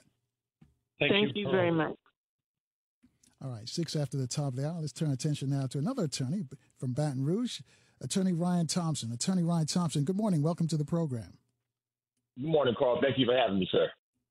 Yes, sir. And uh, this being your first time around, give us a little bit of your background before we get into the issues that are going down down in Baton Rouge. No worries. Uh, I'm originally from Birmingham, Alabama. At the age of 13, uh, I relocated with my mother and my uh, one of my fathers. Uh, and I say one of my fathers because to be a black African in this country, in this world, knows that a black man has many fathers. So I moved with to uh, Inglewood, California, with my now deceased father, Levance Frisco. Uh, I then attended Inglewood High School for three years and transferred to Dominguez High School in Compton, uh, which some of your listeners may know from Tayshaun Prince as well as Tyson Chandler. So I attended there. I then did a year at East LA Junior College and then subsequently transferred to Southern Utah University in Cedar City, Utah, where I earned my bachelor's degree in criminal justice uh, with a minor in sociology. I came home, did some time, uh, earned a post certificate, decided to make a pivot uh, in terms of my career, worked in sales for a little bit, and then decided to go back to school. This is a pivotal uh, juncture in my career because I was listening to the front page in KJLH, uh, the, radio station that your listeners know is owned by Stevie Wonder, uh, which is how I also know you. Uh, and I met a gentleman uh, by the name of Carl Populus, better known as CP. We met at the Cathedral Center, and he told me, young man, you need to go and talk to a person by the name of Ernie uh, Smith. They were hosting an Ebonics conference at Charles R. Drew University of Medicine and Science. I met the now late great ancestor, Dr. Lillian Mobley, and Miss Nola Carter, who was Bunchy Carter's mother. And then uh, I subsequently enrolled at Charles R. Drew University of Medicine and Science after the Ebonics conference and kind of the rest is history. I subsequently decided to relocate uh, back to the Deep South to earn my degree uh, from the Southern University Law Center. I graduated from there in 2009, and I've been basically hitting the ground running since then. Uh, some of the pivotal cases that I've handled that your listeners may be aware of. There was a white supremacist uh, by the name of Jace Boyd who killed an elderly black man in the Trader Joe's parking lot. We're still litigating that. Uh, there's also another case that we have uh, whereby uh, kids were being bullied in the local school system. That kind of got made some noise as well. So yeah, we've been uh, on the ground, and I say we, that's myself and attorney Jessica Hawkins here, And then now we're dealing with this issue that we have here in Baton Rouge now, uh, which is similar to the Homan situation in Chicago, which is called the Brave Cave. All right. Nine after the top there. Share with us what is going on in Baton Rouge in our community. So back in 2023, I received a phone call from a distraught mother, uh, and she stated that she had not heard or seen from, or had not heard from her son who had been arrested in front of a house. Uh, this person's name is Jeremy Lee. Uh, we contracted uh, with this mother, and we decided to go and do a welfare check at the East Baton Rouge Parish Prison. Your listeners may know or should know that the East Baton Rouge Parish Prison is considered the most dangerous prison in the world, if not well in the country, if not the world. Uh, I say prison because uh, your listeners would understand that though we call it a prison here in Baton Rouge, it's actually a jail. It is a place where people are held uh, pre-trial, uh, who are being held without being uh, adjudicated or being judged as guilty. So it's actually a jail. That's what your listeners would know this as. So I went to do a welfare check on Jeremy, and instantly when I walked in uh, into the interview room, the attorney interview room, I knew that something was wrong. This was a young man who had bruises all over his body, uh, and I asked him what happened to him. He said that they beat me. I said, "Well, who beat you, young man?" And he said the police did. Uh, and I'm ashamed to sit here and say that at first, uh, upon first hearing it, uh, I questioned the brother, you know, several times to make sure that he was telling me the truth. Uh, and his story never changed. And what he went on to describe to me was something that I don't think uh, any person or any attorney wants, especially criminal defense attorney or an attorney who is a civil plaintiff's attorney, wants to hear from the client. He stated that he had just arrived at the home where he was arrested at, had maybe been inside the house five minutes, and he was actually he was ordered to then exit the house. Upon exit the house, he came into contact with an individual by the name of Troy Lawrence Jr. Now, your listeners may know that name, Troy Lawrence Jr., because he made national news for strip searching a juvenile in public uh, several years ago, which the city settled. But he's still in the department on this street crimes unit team. The team or the young man can then be telling the officers, asking the officers, What am I being detained for? They telling him that we don't have to tell you that. Uh, at some point, Jeremy is placed in the rear of Troy Lawrence Jr.'s car. Uh, now, mind you, this car is, is is hot at this point. So, but this kid is sitting in the in the car for for multiple hours. Interestingly enough, this militarized unit, uh, which is called the Street Crimes Unit, decided to take a militarized vehicle and run it through the front of these young adults' home. I say young adults because these young adults, uh, the oldest person uh, at that home was 19 at the time, uh, and that is because they lost their mother during COVID. So they were essentially raising themselves. And the Baton Rouge Police Department decided to take this vehicle, something that you would see in the Gaza Strip or Afghanistan or something like that, and they decided to run it through the front of the home. Interestingly enough, you can watch body one camera, and this young lady begs and pleads with them, please don't do this to my home. You can come through the front door. I will give you the key. They ignored her. So Jeremy is subsequently transported to uh, what I thought was the first district at that time off of Plank Road here in Baton Rouge. Uh, and what he says happened is that the officers began to take off their body one their, their vests, which their body one cameras attached to, and they decided to, to uh, attack him. He attempted to run inside of this area that we now know to be the Brave Cave, but again, we thought it was the first district precinct, and there was a leg sweep performed upon him. And then what subsequently happened there is what I would describe as a gang style beating. Jeremy is then uh, asked to strip. Uh, there's a visual body cavity search performed upon Jeremy, and then he's then interrogated. That's important, Carl, because as you know, you have to be you have a right to have an attorney present. You have a right uh, to deny being questioned if you're being given your Miranda rights. You have to make a decision. You have to knowingly, intelligently, and voluntarily waive those rights. None of that. Right. And hold that thought right there, Counsel. We're going to take a short break. When we come back, I want you to reiterate that because people are listening and we, we don't know what our rights are. As an attorney, no I want you to go over the story and tell us again what our rights are when, when we stop by the police because we do have some rights, supposedly. And if you can, you know, just tell us what happened to this young man as well. 14 minutes after the top of our family. As I mentioned, we've got to step aside a short break. We come back in four minutes. So you got questions for attorney Ryan Thompson, reach out to us at 800 450 7876. And we'll take your phone calls right here in Baltimore on 1010 WOLB and also in the DMV on FM 95.9 and AM 1450 WOL, where information is power.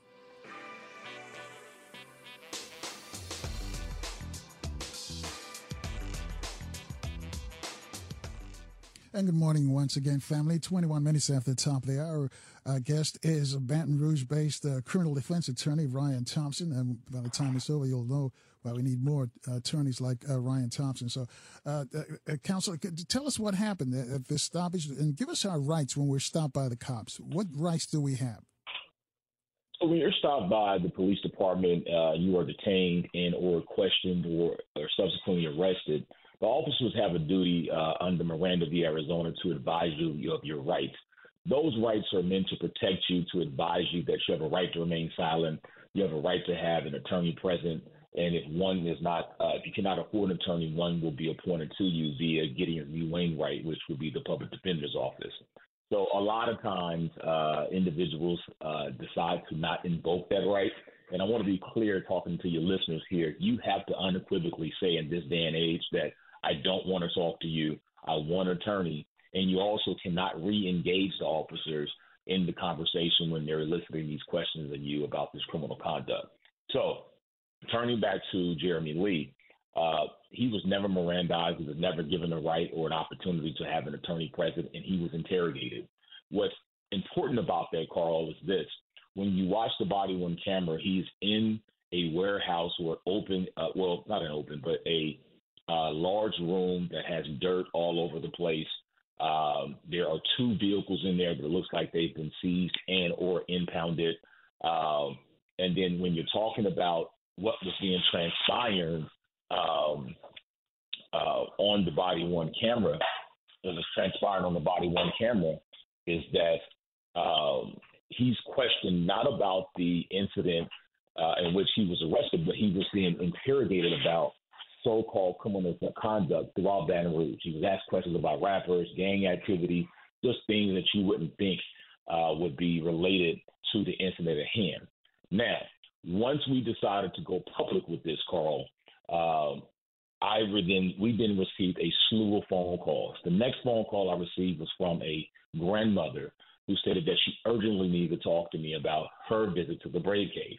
Now, Carl, I want to make sure your listeners and you understand that this entire time that we're talking about the Brave Cave, I think I'm talking about a carport at a first a substation. I received a phone call from a individual who does construction work that told me, Ryan, what you're looking at is not the substation because that is an old substation. What I'm looking at here is new construction. So it was at that point in time I decided to uh, have Jeremy come out and show me where he was taken. Carl, what I what I where he took me, I couldn't believe it. He was some 500 yards away from the substation in the back of another government building in an open field, and it was a warehouse.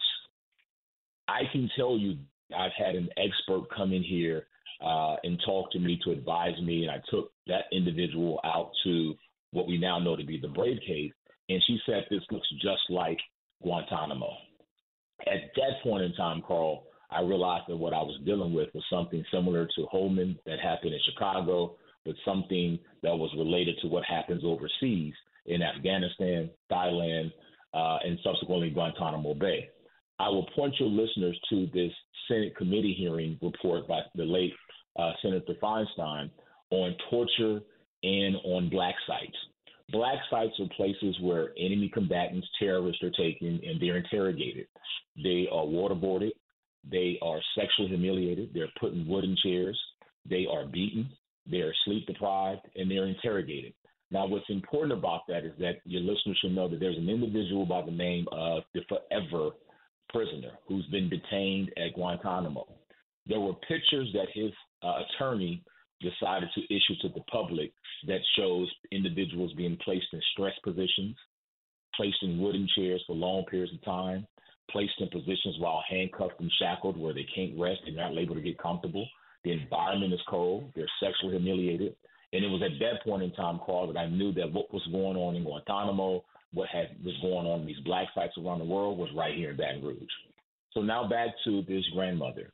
She was stopped by the same two officers that did what they did to Jeremy Lee, and she was being taken to the Brave Cave for what they say was being in possession of a firearm with a controlled dangerous substance. Now, the controlled dangerous substance call, which you should know, was her prescription medication. And on several times, at least four times, she tells the officers, I own this firearm lawfully, and I can show you my prescription medication via my Walgreens app. They denied her that opportunity. They took her to the Brave Cave. They strip searched this grandmother. They did a visual body cavity search on his mother, and they used a flashlight to examine her vagina and her buttocks, the inside of her buttocks, excuse me. We then filed suit on that. We then subsequently received another phone call from another individual by the name of Jason Jackson. Jason Jackson was mowing his grandmother's lawn one night, and then he was on a freeway, which they call highways here, traveling. He was stopped by two officers from the street crime unit. He was then subsequently shackled at the legs and the feet, I mean, at his legs and his, and his wrist. He was transported to the Brave Cave. There was nothing found in his vehicle after they did a search of the vehicle and they was he was then shackled, taken inside the Brave Cave. He was threatened with a canine. They then performed a visual body cavity search upon him, strip searched him, interrogated him the same way that everyone else was interrogated. Now we filed suit.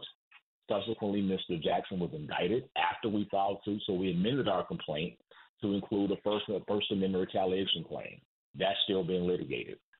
The reason that I'm here on your show today is that uh, headlines were recently made about a family. About a family. This family um, was uh, taken to the Brave Cave in the early morning. This is around about June. And what your what your listeners should know again, you have a young a young mother and her three her two teenage boys and her youngest child who was 11 was in the early mornings. They didn't get a loud boom at the door. They took that same military style vehicle, ran it through the front of her uh, front of her house, busting her windows out, where the 11 year old child was sleeping. The 17 year old and the 16 year old, the noise was so loud that they thought someone was burglarizing their home. They attempted to flee. They were then tackled by uh, what we would consider a SWAT team. The 17 year old was punched in the face several times on the kitchen floor. The 15 year old was hit in the face with a taser. The 11 year old was ordered out of the house in his underwear, placed in the rear of the military vehicle, and then subsequently transferred to an unmarked police vehicle in, uh, uh, along with his mother. For several hours, Carl, you can see this 11 year old in the back of the car distraught. Also, the 17 and the 15 year old complained on body one camera to a lieutenant who's on the scene saying, Your officer hit me in the face, hit me in the mouth with a taser and the 11 year old says the officer was down bad. They hit me multiple times. You should know, Carl, that the Baton Rouge Police Department policy requires when someone orally complains of use of force or orally makes a complaint, they are obligated to take a report. Also, when officers use use of force per their own policy, there must be a report that is written. That was not done. Well, here's where it gets eerie, Carl. They decide to take the 11 year old back in the house to get him dressed. You can see this all on body one camera. They take him back in the vehicle and then they're being transported to the Brave Cave. Like all the other instances that I'm sharing with you, as they get close to this black site, the camera goes black. No more camera footage. Now, there have been press conferences since the first release of the first Brave Cave case with Jeremy Lee, where the police department has said that they have cameras inside of their warehouse. We're still waiting on them.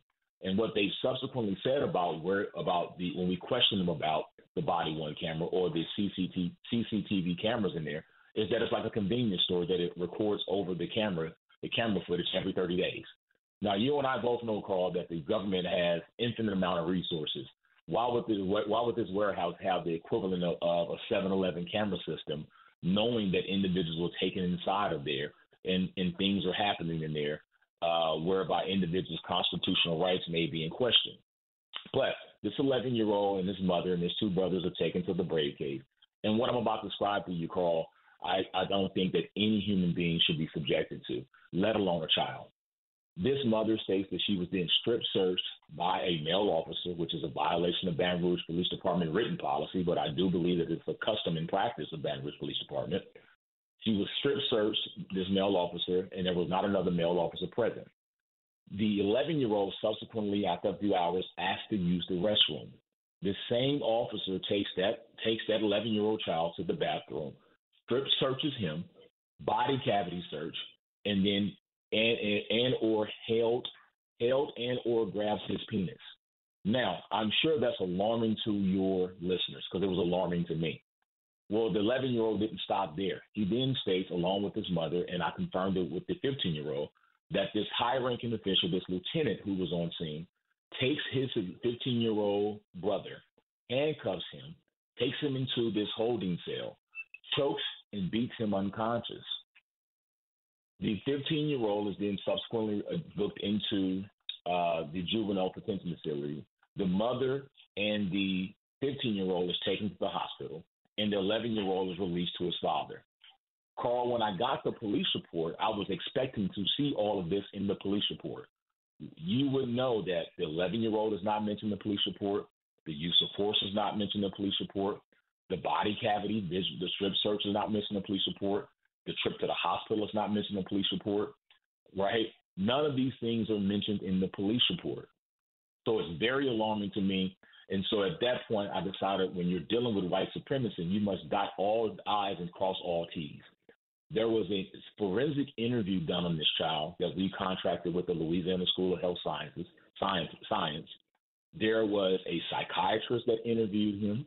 There was a psychologist that interviewed this 11 year child. And what I what they told me was is this is probably one of the most credible interviews that they've ever done of an 11 year old child. So we subsequently filed suit. We moved for a restraining order. Uh, the restraining order was granted against this cop. And I tell you why it was granted, why we moved for it.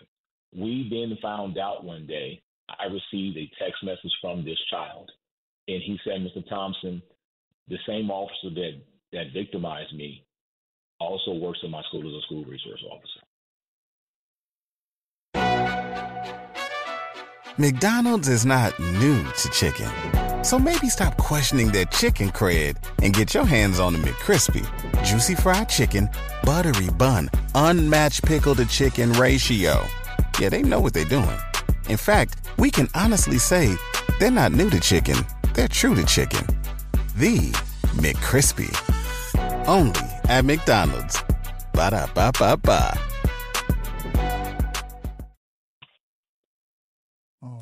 you know, well, we got to take a break. Man, just hold on a second, Attorney Ryan Thompson. We got to take a short break. yeah, I know, man. Sister Sheena in Baltimore has got a question for you because those are some horrendous things that are going on down there in Baton Rouge. Family, you want to join this conversation with Attorney Ryan Thompson? Reach out to us at 800 450 7876. Your phone calls in four minutes right here in Baltimore on 1010 WOLB. Also in the DMV, we're on FM 95.9 and AM 1450. WOL, where information is power.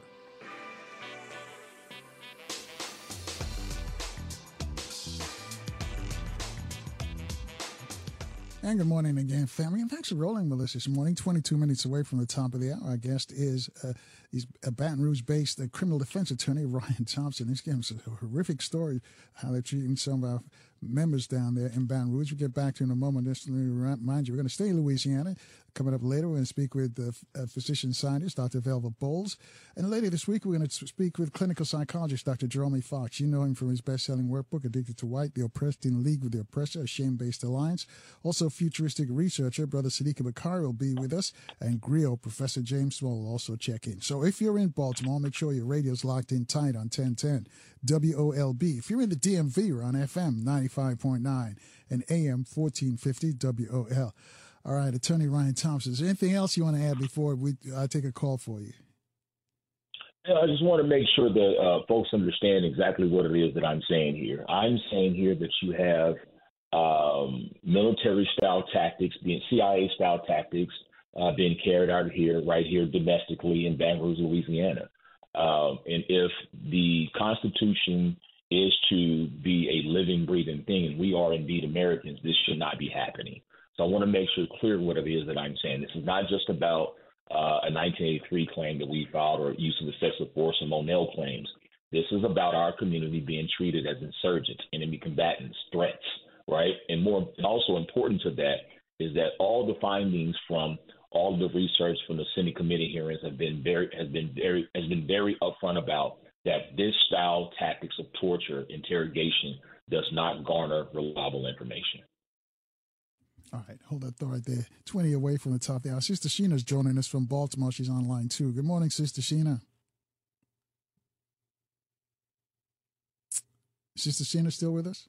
Take this wheel. I do have a question. Attorney Ryan Thompson, first of all, I want to say thank you for being there for this family who now we know their rights are not only being violated, but this is horrible. We, you know, this is, is what I'm saying around the country. I'm I'm hearing now because he, I'm in Baltimore and we had a gun trace task force, but our state's attorney stood up to them. So what I want to know is the Department of Justice involved? Because I know our state's attorney, Marilyn Mosby, I don't know if you're familiar with her or if you can connect with her, because she took down our filthy gun trace task force uh, with the help of the Department of Justice. And um, of course, she's under attack now, but the community is with her. So, what I want to know is uh, is the Department of Justice involved in this? And what can we do around the globe to help you because this is horrible. This they're using our taxpaying dollars to pretty much enslave us again. This is slavery all, right. all over again. Castration and all this foolishness. Are you kidding me? All right. Thanks, Sister Sheena. Ma'am. Uh, Counselor, your response. Ma'am, ma'am, thank you for your question. Um, I've been bearing this myself and Attorney Jessica, Hawkins. And there's also a professor that you should know uh, who's at the University of Virginia by the name of Thomas Frampton up there with you guys, uh, who's also a co-counseling these cases. Man, I've been bearing this uh, weight for a long time, uh, and, and, I'm not complaining about it, uh, but it is a weight to carry. It's exactly what you said. It is sliding us right back into slavery. Your listeners can look up, Carl, and look and see exactly what's going on down here in Louisiana right now with our governor. They're putting forth, in fact, they passed new crime bills we know from listening, I mean, from reading the works of uh, Mr. Foreman, Professor Foreman, that uh, we cannot incarcerate incarcerate our way out of crime, right? But to answer your question, um, I have heard from the Civil Rights Department at the with the federal government. But my question then becomes is is what took so long? Uh, I guess we're still in the early stages of it. I can tell you that none of my victims, or none of my clients, have been interviewed by the uh, Department of Justice and or the FBI. Uh, and what you can do to help is to reach out to your counsel, per- I mean, to your representatives at the federal level. You can tell them that you've heard of this, you've seen this, and you are appalled that uh, United States citizens are treated again like threats, enemy combatants right here in Baton Rouge. Uh, you can find out who our representatives are. You can reach out to them. You're a taxpaying citizen to put an immediate stop to what it is that's going on. Your listeners should know, Carl, that right now we're, we have we we were made to file um, seek to enjoin. We filed an injunction at the federal level because the policy uh, which is being used to perform these strip searches by the Baton Rouge Police Department is still in play. It's still a policy. And they've doubled down to say that reasonable suspicion is all that is needed to perform a strip search. Your listeners have heard the term reasonable suspicion before because it was articulated in Terry v. Ohio. Reasonable suspicion, according to Terry v. Ohio, gets you a pat down search. Again, I'm going to repeat that. Reasonable suspicion, meaning a hunch that some criminal activity is afoot, right, gets you a pat down search for the officer's safety. It doesn't get you taken to a black site, strip search, body cavity search. It doesn't doesn't allow for that. So, but again, thank you for your question, man. Yeah, because that's incredible. Now, are we dealing with? Uh, is this widespread, or is it just a few rogue officers on the police department in Baton Rouge? So I know I can only speak for this unit uh, the street crimes unit, which has now been disbanded. But your listeners should know that these officers are still working with the Baton Rouge Police Department. Uh, I've seen them on the street. I've ran into them. In fact, a few of them follow me on Instagram. Um, one of them retired, which is Troy Lawrence Jr. Troy Lawrence Sr., which is Junior's dad, who was the deputy chief over the unit, has since been arrested for malfeasance of office for an unrelated issue whereby a black man was or a man was tased by one of his officers, and he participated in the cover up of that tasing whereby the officer who recorded it uh, sent that um, body one camera uh, or through that body one camera in the Mississippi River. So to answer your question, Carl, I specifically understand that it was the street crimes unit that was uh, taking people to the Brave Cave or this processing center, as they call it. But uh, I'm sure that other officers uh, that were not a part of that unit also exercise uh, these tactics because, again, the Baton Rouge Police Department has doubled down on their position that this strip search policy is uh, is a good policy. I'm going to ask you about the, the, the, the, cavity searches. Is is that part of police requirement, or are we dealing with some, some something else here? So the again, my view, uh, Carl, is that again these are all uh, interrogation torture tactics. Uh, but according to Baton Rouge Police Department policy, a body cavity search can be performed, but under certain circumstances. The officer must have probable cause to believe that contraband is being uh, concealed on one's body, right? You must have a supervisor's approval. Once you have the supervisor's approval, you're supposed to get a search warrant from a judge, magistrate, or uh, commissioner. And then once you get that search warrant, you must have medical uh, medical personnel available, right? Must be present. None of that happened here. And if, and you mentioned the grandmother got cavity searched with by a male officer. That just doesn't seem right. It's not. It's not within the policy. Again, I'm I'm, I'm talking about the policy, but uh, we when we filed these what we call Monell claims in federal court, it's not just about the written policy. It's about the custom customer practice. So I believe that it is the custom customer practice that uh, male officers are strip searching females and or uh, you know juveniles who have no uh, involvement in the, in the criminal uh, allegations involved. All right, uh, 14 away from the top there, counselor. Let me ask you this question, though. The 11 year old, he's going to need some counseling. He's going to need some therapy he's going to be going all through it now as young as he is. Because for most uh, adult black males in this country, we know we're going to get stopped by the police. We know, you know, it's, it's the rites of passage being a black man in America get stopped by the police. If anybody dis- disagrees with me, you're fine. But I, I, know I've been stopped several times by the cops. It, it, a lot of times it's just harassment. Uh, you know, white folks didn't understand that until they saw George Floyd, what happened to George Floyd. But beyond that, this this youngster, this 11 year old, does he need some sort of therapy? Because he's going through now. Because as an adult, we understand it, but 11 year old, he thinks the cops are probably think the cops are his friends. Has, has any therapy been provided for him? The recommendation of from the forensic interview is that he's going to be in need of uh, intense therapy. I can tell you, brother Carl, um, I treat all of my clients like family, and that is like my little brother now. And he calls me, and I can tell you the most recent episode that he had where he was afraid to leave the house because he heard helicopters, he heard drones flying over his house, and uh, he, he was afraid. And then remind I need to remind you that remember every day that this child went to school, according to the psychiatrist and the psychologist, he was re-victimized. He was reliving that trauma. So to answer your question, this child is going to be in, in, in need of serious long-term uh, therapy. So, what's been the reaction in, in, Baton Rouge? Uh, you know, the civil rights groups, uh, the the, uh, the uh, clergy. Is anybody is anybody saying anything, or are we just, laying down and taking this? Um, when the news first broke of Jeremy Lee, there were some local um, activist groups. Uh, Evolve Louisiana uh, was heavily involved in getting the word out. Uh, there was um, some um, council meetings that were held, and I would invite you and your listeners to go and watch the council meeting uh, whereby Chief uh, Murphy Paul uh, gave a, a, a passionate um, speech or commentary to the city council. Uh, so I would encourage your, your individuals to watch to watch that. Uh, since all of this kind of happened back in September and October, uh, it's been fairly quiet on the ground here. And uh, since this new fi- since this new filing, uh, it's almost been deafening, to be honest with you. Uh, how about yourself, though? Because now they see you as an activist attorney. Uh, are, uh, are, they attacking you? Are you concerned for what you do? You know, may get stopped by the cops. Are you, are you experienced any intimidation or anything like that yet? As I stated earlier, um, I know that some of the officers do follow me on Instagram now because I can see it from my stories who follows me. Uh, haven't received any threatening phone calls or anything like that.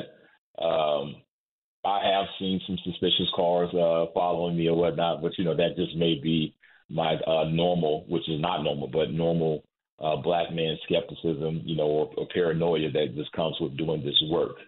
Uh, as an attorney, I do have an obligation, um, a special, a special uh, duty uh, to advocate uh, for for communities or to give access to the courts to communities that have that wouldn't ordinarily have access to them. So uh, I've been called to do this work, and given the uh, plight of individuals or the ancestors who have come before me, I don't think I'm. Uh, I, I can't turn it off. Essentially, what I'm saying, and, and I owe a duty to them, to all of those who paved the road for me.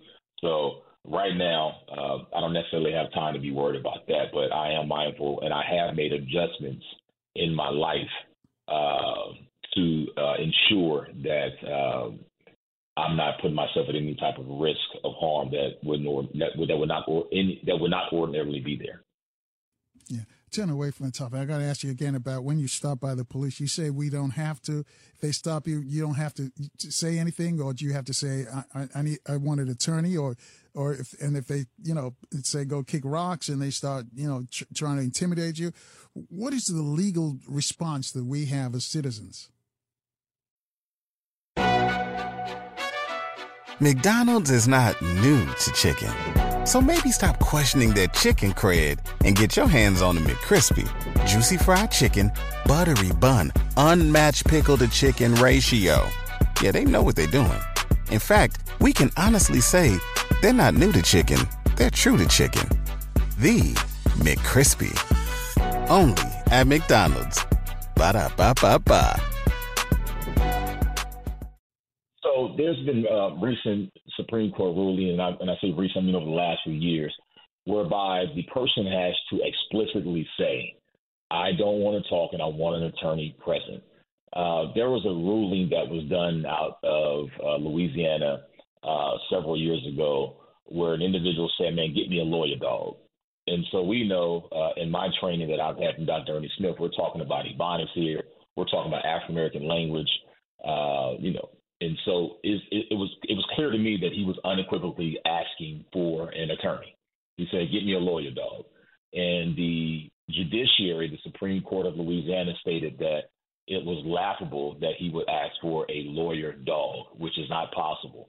And even him invo- invocating or you know exercising his right, asking for a lawyer, they didn't see that as him invoking his Miranda rights. So the statements that he made were subsequently used against him to prosecute him. So to answer your question, you're supposed to be you're supposed to ask uh, to say that you don't want to talk and that you want an attorney present. But even that's become questionable because this individual who asked for a lawyer dog, uh, they didn't respect his his Miranda his constitutional rights to when he invoked his Miranda rights. So uh, again, you're supposed to unequivocally say that, invoke that right, and not being re-engage officers. But again, given that ruling, um, I don't really know what to say at this point. well, that's interesting. I, am hoping that some of these young people, folks are listening to that because you know that's probably the, that's the, the vernacular they use these days. Get me a lawyer, dog. No doubt. And, and they use and they and they turn it around and use it against them. So obviously, you know, you're talking about ebonics. You've got to know what to say. But can you ask the, the, the if you're stopped by the police, can you say why are you stopping me? Do do do they, do they have to tell you? So uh, typically, what happens is when you're stopped, uh, oftentimes, and I've been stopped, and I've seen, I've watched, you know, thousands of hours of body worn camera at this point, is that the officer usually says that he's conducting an investigation, that he's trying to secure the scene. Now, typically, once everything's under control and officers kind of place their body where they need to play, or he feels safe, right? He typically is supposed to tell you why you're being stopped. I've seen, I, I haven't seen any constitutional or any Supreme Court rulings that state that they have to tell you why you're being stopped. But I have seen departmental policies whereby, or or uh, you know, local ordinances where if an individual asks you ask the officer why am I being stopped, then he's required to do so. So again, I'm not aware of any um, Supreme Court rulings out of the United States Supreme Court whereby an officer must tell you why he stopped you, uh, but it is often professional uh, courtesy or departmental policy or local ordinance whereby once the scene, once something, once an officer feels secure, they typically have to tell you why you're being stopped. Right, but I think it's always good practice to ask that officer. I think it's all. Uh, I think it's always good, good, good practice for Black folks uh, to ask. You know, why am I being stopped? Right. Six away from the top hour. We're going to take a short break. We got to stop right here, take a short break, and we'll be back with attorney Ryan Thompson and wrap it up and tell us what's next for our brothers and sisters in Baton Rouge. Family, you want to join this conversation? Hit us up at 800 450 7876. Your calls in four minutes right here in Baltimore on 1010 WOLB. And also in the DMV, we're rolling on FM 95.9 and AM 1450 WOL, where information is power.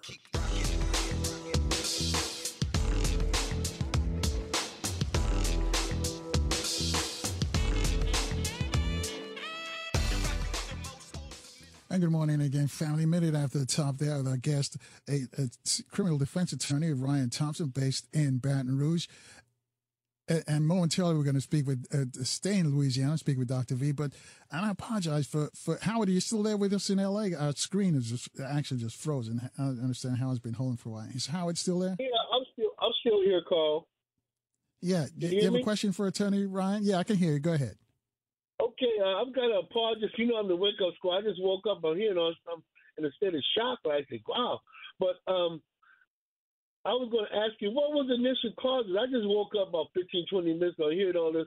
So I'm not, I'm not up to speed on it. What was the initial cause in going in people's house in the first place? so it, it's uh, it's always a search warrant uh, that is being executed by this street crimes unit. It, it, and um, in executing these search warrants, what's supposed to happen is they're supposed to do a risk assessment, and that risk assessment tells uh, the officers what level of threat that the individuals who may be inside the house may pose to them. Um, I haven't seen those risk assessments yet. I just assume that anytime they're executing a search warrant uh, where there's young black males or black folks, uh, they just decide to use the military equipment that they have. Interesting enough, Carl, I want to make sure, I, I think I forgot to, to, to, mention this. The Brave team is uh, the brave. The term brave is not about how brave one is, not to take you to a cave to determine how brave you are. Brave stands for Baton Rouge Area Violence Elimination Initiative, and it was an initiative that was funded by the federal government to target certain zip codes to attack crime dealing with juveniles. Uh, in fact, a, a specific number of juveniles 190 of the most violent juveniles in those zip codes. That unit or that initiative was supposed to be defunded. Uh, again, you can still go and look it up. It's on the uh, Office of Juvenile Justice's website when you Google Brave Initiative, Office of Juvenile Justice. That team was supposed to be disbanded, and then they, but it wasn't. It was just given a new name, which is the Street Crimes Unit. All right. Thanks, Howard. Thanks for your call. We got to run. Uh, Dr. V's on, on deck, and I'm sure, Ryan, you know Dr. V. So, Ryan, how can folks help you, though? What can do? Can you keep us in the loop on what's going on, especially with, with this uh, family that's being uh, seemingly under attack by the police there in Baton Rouge? I'm going to tell you what it is that I need, Carl. Uh, one, again, like I said, it's been in moving here to Louisiana, the state of Louisiana has done a great job of keeping information in and or out, right? Uh, they don't allow information to come in. They don't allow much information to go out. When you're talking about white supremacy, again, I'm a long-term listener of views. I've, I've, I've heard the views, uh, and I and I agree with those views of uh, the late great Frances Cress Welsing, as well as her mentor, who talks about the the compensatory code, right? And so when we're dealing with white supremacy, you understand that the media, uh, education, healthcare is all intertwined. It's all one system. So how your listeners can help is that they can Google these stories. They can Google Brave Team. They can Google 11 year old. They can Google Jeremy Lee, Termel Brown. And please share it amongst their network on their social media to keep this thing uh, in the, uh, the, the environment uh, on the internet. Talk about it. Uh, you can also reach out to your representative at the federal level and say, hey, are you aware that um, citizens in Baton Rouge, Louisiana, are being treated like uh, enemy combatants, threats, insurgents. The more immediate thing that I, I mean, on top of that, I also need is that I, what I did not mention, Carl, is that under Baton Rouge Police Department policy, when you destroy someone's home like that, you're supposed to secure it. They did not secure it, and that family was subsequently burglarized. They lost their televisions, they lost their PlayStation, and their clothes. So I'm going to give my email out. My email is rktsocialjustice at gmail.com. Again, it's rktsocialjustice at gmail.com. I can also be found on Instagram at Ryan Keith Thompson. I can also be found on Twitter at rthompson1911. Uh, I've been trying to get someone to replace the things that this family has lost. Uh, as a lawyer, uh, understanding the ethics uh, that I'm bound by certain ethical rules and things like that, and I don't want the appearance of impropriety. Uh, I've been limited in what I can do for this family, uh, and so I'm asking the public if they're if they're interested, any listeners are willing to help me uh, replace the things that they lost. I, I can really use the help. The families that had their home destroyed, that was repaired. I got that taken care of through a nonprofit organization and through the help of one of the council members here. But this family still has not been made whole yet. All right. And well, thank you for sharing that information. And folks out there, if you know what to do, if you can help uh, Attorney Ryan Thompson help this family. And, and Ryan, keep us in the loop because we want to know what happens. Because this obviously this story is not over. It, it's far from over. We're just at the tipping point. Uh, we haven't even entered in the depositions yet. Again, the most the city has filed a motion to dismiss the claims on the basis that uh, the strip searches that occurred there were, were constitutional. Uh, so yeah, we're just at the early stages of this fight, uh, and I definitely keep you in the loop. Uh, and yes, I'm aware of Dr. V. That's exactly how I ended up on your show. So good morning to Dr. V, and thank you for all that you've done, sister. All righty. Thanks, Ryan. Thank you, sir. All right, six seven at the top of the hour. Dr. Velva Boles, good morning. Welcome back to the program. Good morning to you, and thank you for the invitation. Oh, we have to, you know, and Ryan said good morning, so I'll, I'll let you tell Ryan good morning. good morning, Ryan. Uh, good to hear your voice. All right, let's get started because it's it's been a minute since we've had you on, but you you made a trip to the United Nations, and hopefully, tell us about that trip. Okay, um, it's an interesting dynamic, but the tell you about the trip. May 30th through June 3rd, I was in New York City at the United Nations because they were recognizing the second annual uh, permanent forum on people of African descent. Now, this was on their agenda to welcome the diaspora, as we refer to them. And the reason I chuckle, there were over 1,500 people who came to New York from all over the world. We're talking South America, the continent of Africa, Canada, the Caribbean, and there was a lot of uh, Brazilians. You may or may not know the second largest black population on the earth is in Brazil. First being in Africa. Well, I didn't know that until I met my Brazilian cousins. Um, it was a very, I should start to say, it was a very honorable visit. I felt very honored to been able to break through all of the requirements to get the acceptance because it's not a simple thing. You don't just fly to New York and walk in. They have a number of screening processes uh, that you have to submit. One of which involves artificial intelligence, and we talked just very briefly about my concern over that requirement. Uh, but to stay on task, what I was pleased with to do was to be in the grand session. That's the major room where I think it's 119 countries were present, and it's a, an austere uh, environment. You know, you have the panel that's high, two or three floors up, looking down at you. You know, I think makes me think of Mount Olympia that you're you got the gods up there, and then you have another deck of people, uh, and at the very top are the translators. They had a number of people speaking. I think there were five languages. But here's the thing, Carl, and just listening to what Ryan had to say. Of all the translators, they did not have a single Portuguese translator. Now, you heard me say the second biggest group of black people on this earth are from Portugal. So there was a number of complaints lodged for that, and I don't think it was an oversight.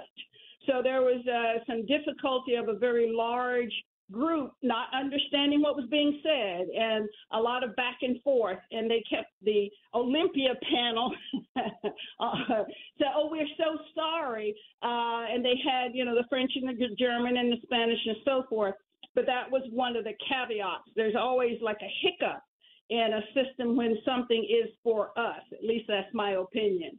Uh, what i let me highlight the beauty one of my African nations, I'm thinking it was Ghana, but I'm not sure. In the opening ceremony, Carl, they had their dancers. And I'm going to tell you, I, it took my breath away. Uh, these dancers came in, there were drummers, uh, my women with their beautiful Afrocentric bodies. Oh my goodness. I mean, you look at the thighs on these women and men for that matter, and they were dressed in traditional garb. Unfortunately, I don't speak Kiswahili, not well enough to know what all was being said.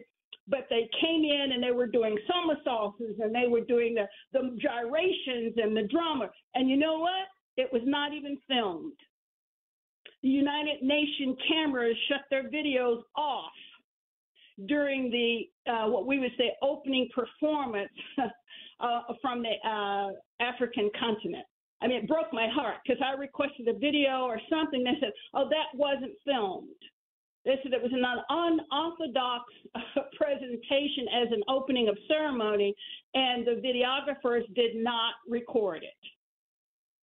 So when you look at our slides, they come in all kinds of forms. But I'm here to tell you that for about three and a half minutes, maybe longer, uh, when it first started, you didn't know what you were hearing because the drums were goat skin drums. It had the different kinds where you have the almost a roaring sound and then the, the very tympanic sound. And when the dancers came, they came out as if they were martial artists. That's the only way I can imagine. They were coming out with such force and their body's movement was with such energy. Uh, so I was very proud of that presentation and that opening, although it is not conserved for history since nobody videoed it, at least not officially.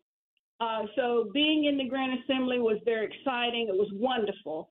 Now, let me tell you the undercover stuff out of 119 nations, with Germany, of course, and Japan and Greece and all the different major hitters that were present for this general session, uh, they, uh, the ones who were members had a chance to do an opening comment.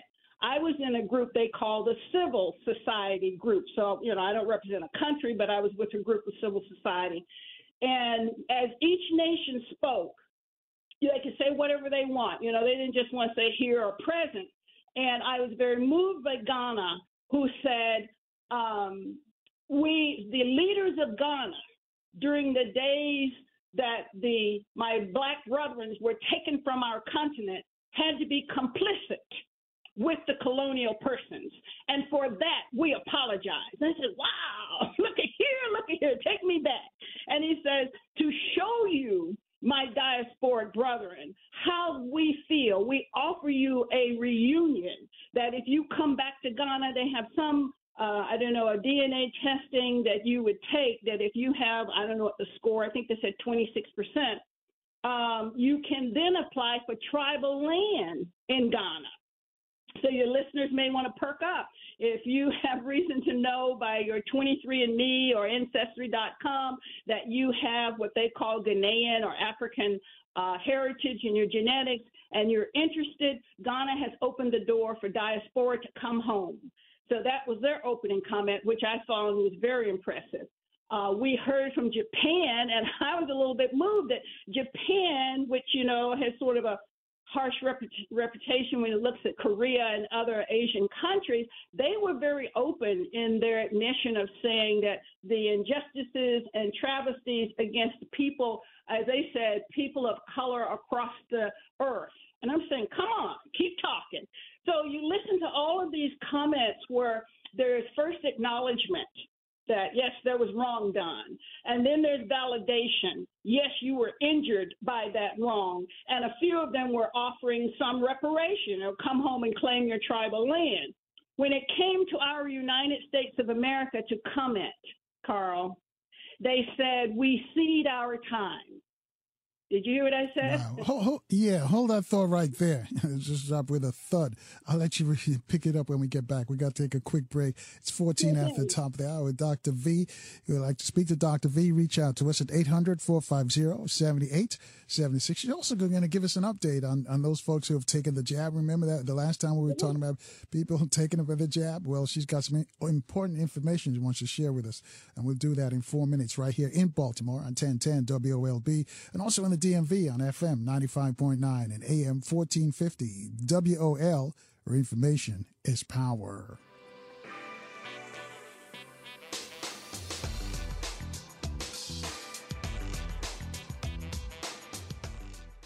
And thanks for rolling with us, family. 21 minutes after the top of the hour. Our guest is Dr. V, Dr. Velva Boles. She's a physician scientist, and we're last time we left before the break, we were at the United Nations. So, Dr. V, I'll let you pick it up from there. Well, um, I was saying how austere an experience it was to be there, and certainly I was honored. But I'd be remiss not to let you know that being in New York, I experienced the Manhattan Police and United Nations security. Um, I think, as I'm sure that um, Ryan mentioned, there must be a belief among the police and here in the United States that being black means a threat to America. The way in which the security behaved towards the over a thousand persons who had come by invitation and with scrutiny to the United Nations, in my opinion, was appalling. Um, I spoke up twice and I jokingly said I might need to call someone if I need them to bun me out. Uh, I asked one of the security guards who actually stood on the steps with his hand on the butt of his gun uh, and ordered those of us who came up to enter with our ID in place to line up against the wall, that we were not uh, allowed to enter as others were. Uh, if you've ever been to the New York, uh, was it number one square?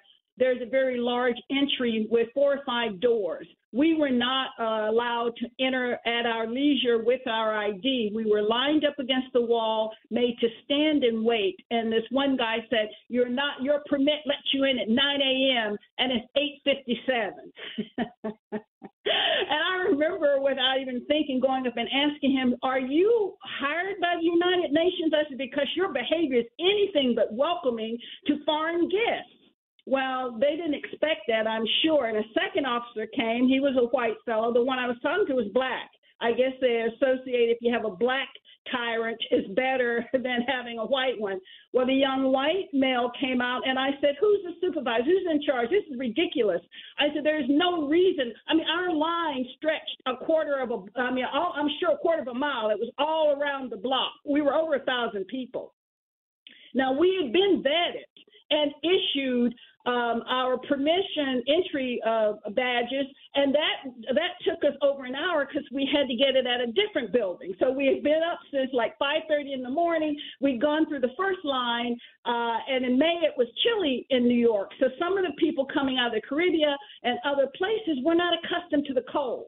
And then what was the straw that made me almost get arrested? It was a lady, a black female, walking with a walker and she was helping herself up the stairs. There was no assistance. And when she got second from the top, our burly officer said to her, You got to go back down and go get in line.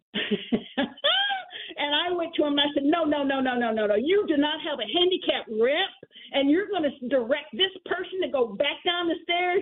So I stood there with him arguing, and they sent a black female out um, and when I addressed her and I wanted her badge number, she kept saying, It's not really necessary for us to have this confusion. I said, You're absolutely right. Why don't you open the other four double doors and let my people in the building? I said, We have, there's a lounge. You need to know how it's set up. There's a lounge, then there's an airport like security you have to go through, and then you go into the grounds of the United Nations. So they were stopping us outside the lobby and the security area, making us stand against the wall outside. So um, there were some complaints launched, and uh, our group, the one I just mentioned to you, the Permanent Forum of People of African Descent, did do a formal complaint of that treatment. And we thought it was unnecessary force shown to the persons. We complained because there was no Portuguese made available uh, for translation of this very large group that had come. So it is live and well. that it appears when it has something to do with people of color, uh, there is a lot of sloppiness. Uh, but two things just for the listeners. If you haven't heard of the Durban Declaration and Program of Action, Durban, D U R B A N, that is something that was adopted by the United Nations that acknowledges and validates that colonialism and the kidnapping, that's the language they use, of people from the continent of Africa and the distribution of those victims, that's the language they use, uh, all over the world. Um, so the Durban Declaration was adopted, but we've had no action on it. So those who are not familiar with the Durban Declaration, please check it. Uh, I've heard of uh, the big push is global reparation. Uh, I mentioned to you that Ghana has opened its country doors for the diaspora. Is that type of reparation that the Durban addresses? The return to homeland. I mean, you listen to President Biden talking about going back to Ireland, his ancestral homeland, while many of us don't even know where our ancestral homeland is. So, if you're looking for diversity and equity and inclusion, they need to wake up and let and know we are people of the earth and we actually are dominant. I mean, it really hurts me to hear minority refer to black people. We're not the minority on the earth, we're the majority. But unfortunately, So we black folk accept it. We accept it. We use their language. So, Uh, hold that um, thought right there, Dr. V. Hockey in Baltimore has a question for you. He's on line one. Hockey, you're on with Dr. V. McDonald's is not new to chicken. So maybe stop questioning their chicken cred and get your hands on the McCrispy. Juicy fried chicken, buttery bun, unmatched pickle to chicken ratio. Yeah, they know what they're doing. In fact, we can honestly say they're not new to chicken, they're true to chicken. The McCrispy. Only at McDonald's. Ba da ba ba ba. uh, Dr. V. Um, and thank you, Carl. I was uh, actually there at the uh, permanent forum uh, in New York. Um, uh, yes, I, I appreciate this overview because I literally stayed in the line from 8:30, 8 a.m. till uh, you know it was like 12. I mean, and honestly, I didn't I didn't get in um, until Dr. Beryl Beekman, who actually spoke, she like intervened because I had to carry her things to record her. Um, but yeah, so uh, yeah, so I appreciate you know someone like taking action. I mean, it's my first time, uh, you know, being present there, um, and as many others, and but you know, I and and there was a lot of people, and I'm just like, is this like a regular thing? You know, so you know, like, is, I mean, like they act like they, they didn't know that people were coming. Like, I mean, the the the the line. I mean, it was just ridiculous. And I mean, how can you expect people to wait four and five hours? I mean, there were elders in line. I was like, wow, this is like, I mean, you you don't expect this out of you know a, a group that know that a permanent form that hundreds and you said uh, one hundred fifteen hundred. Yeah, 50, Yeah. 12 to 1,500 people.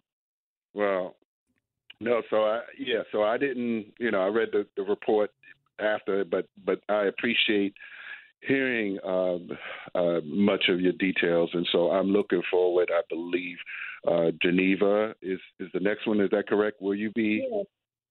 The third uh, annual is in Geneva. Yes, yes, yes, yes, yes. So, but thank you, Carl, and I appreciate uh, Elder, and um, I want to, you know, follow up with you, Carl. So let's, I'll get her contact information if I can, uh, you know, just to keep keep building the process. Thank you, thank you, Mama, and I appreciate your work.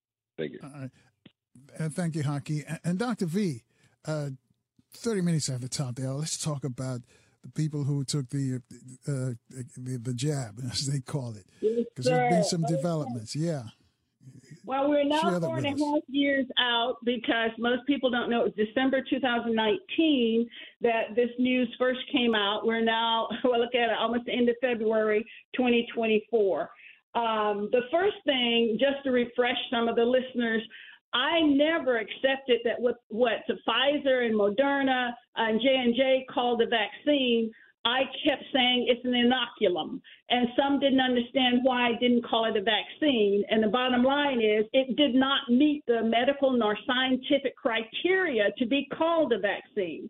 The definition of vaccine is you take part of the offending agent, whether it's a virus, bacteria, parasite, and you introduce it safely into a person. And what I mean by safely is you attenuate, which means put it to sleep, or you kill it, you just use the debris instead of a live active virus or bacteria. And your body knows what to do when you introduce something foreign. And that's what constitutes vaccine. I introduce a safe form of the offender and let your body rev up. So when the live offender is available and comes to you, you already have force against it. That's the whole intent of vaccine. What's the issue with what happened uh, January 2020 and forward? is that everything that was injected in the deltoid was made in a lab. Nothing came out of the offending agent. You heard me right. Messenger RNA was synthesized in a lab, put into the injectable fluid, and put into humans. It was the biggest experiment known to man on the earth. I repeat, the biggest experiment known to man to date. No one had sufficient data that they could answer the usual scientific questions asked when you use something on humans. That's why we do rats or mice and then sometimes monkeys or dogs, and then we get to humans because we want to answer the hard questions on primates and other animal species before we get to, uh, to humans, and that's necessary. Anyone who has ever gotten an advanced degree, whether it's an MD or a PhD or anything in research, a master's, the if you're a committee who will grant you the degree, whatever university, Harvard, uh, HBCUs, Howard, before the person can get that degree granted by an examining committee, if the committee is worth their salt, the question will be Did you accomplish your hypothesis? That's the big question, and you proved that you did. But the last question to me that Dr. Boles always asks on anybody's committee is What else can it do? If you do not look at the alternative possibilities, you are blind. Just because you prove that it went from A to Z doesn't mean that some of it can take a detour and do some harm. And what happened in the inoculum is they rushed to give it to people, but no one said, what if what you predict that it will build up your immune system and you can fight COVID, what if it does something else? No one looked at that. And now they're answering that question of what is the something else. You ready, Carl? They have found. I tell you what, hold that thought right there. Hold that thought right there, Dr. V. We got to take a short break. I want you to, I want to break your rhythm now because I think the listeners need to know what you're about to tell them. So we're going to take the break and we come back and I'll let you hit them up with that. Family, you got a question about this? Reach out to us at 800 450 7876. We'll take your calls in four minutes with Dr. V right here in Baltimore on 1010 WOLB. Also in the DMV, we're on FM 95.9 and AM 1450 WOL, where information is power.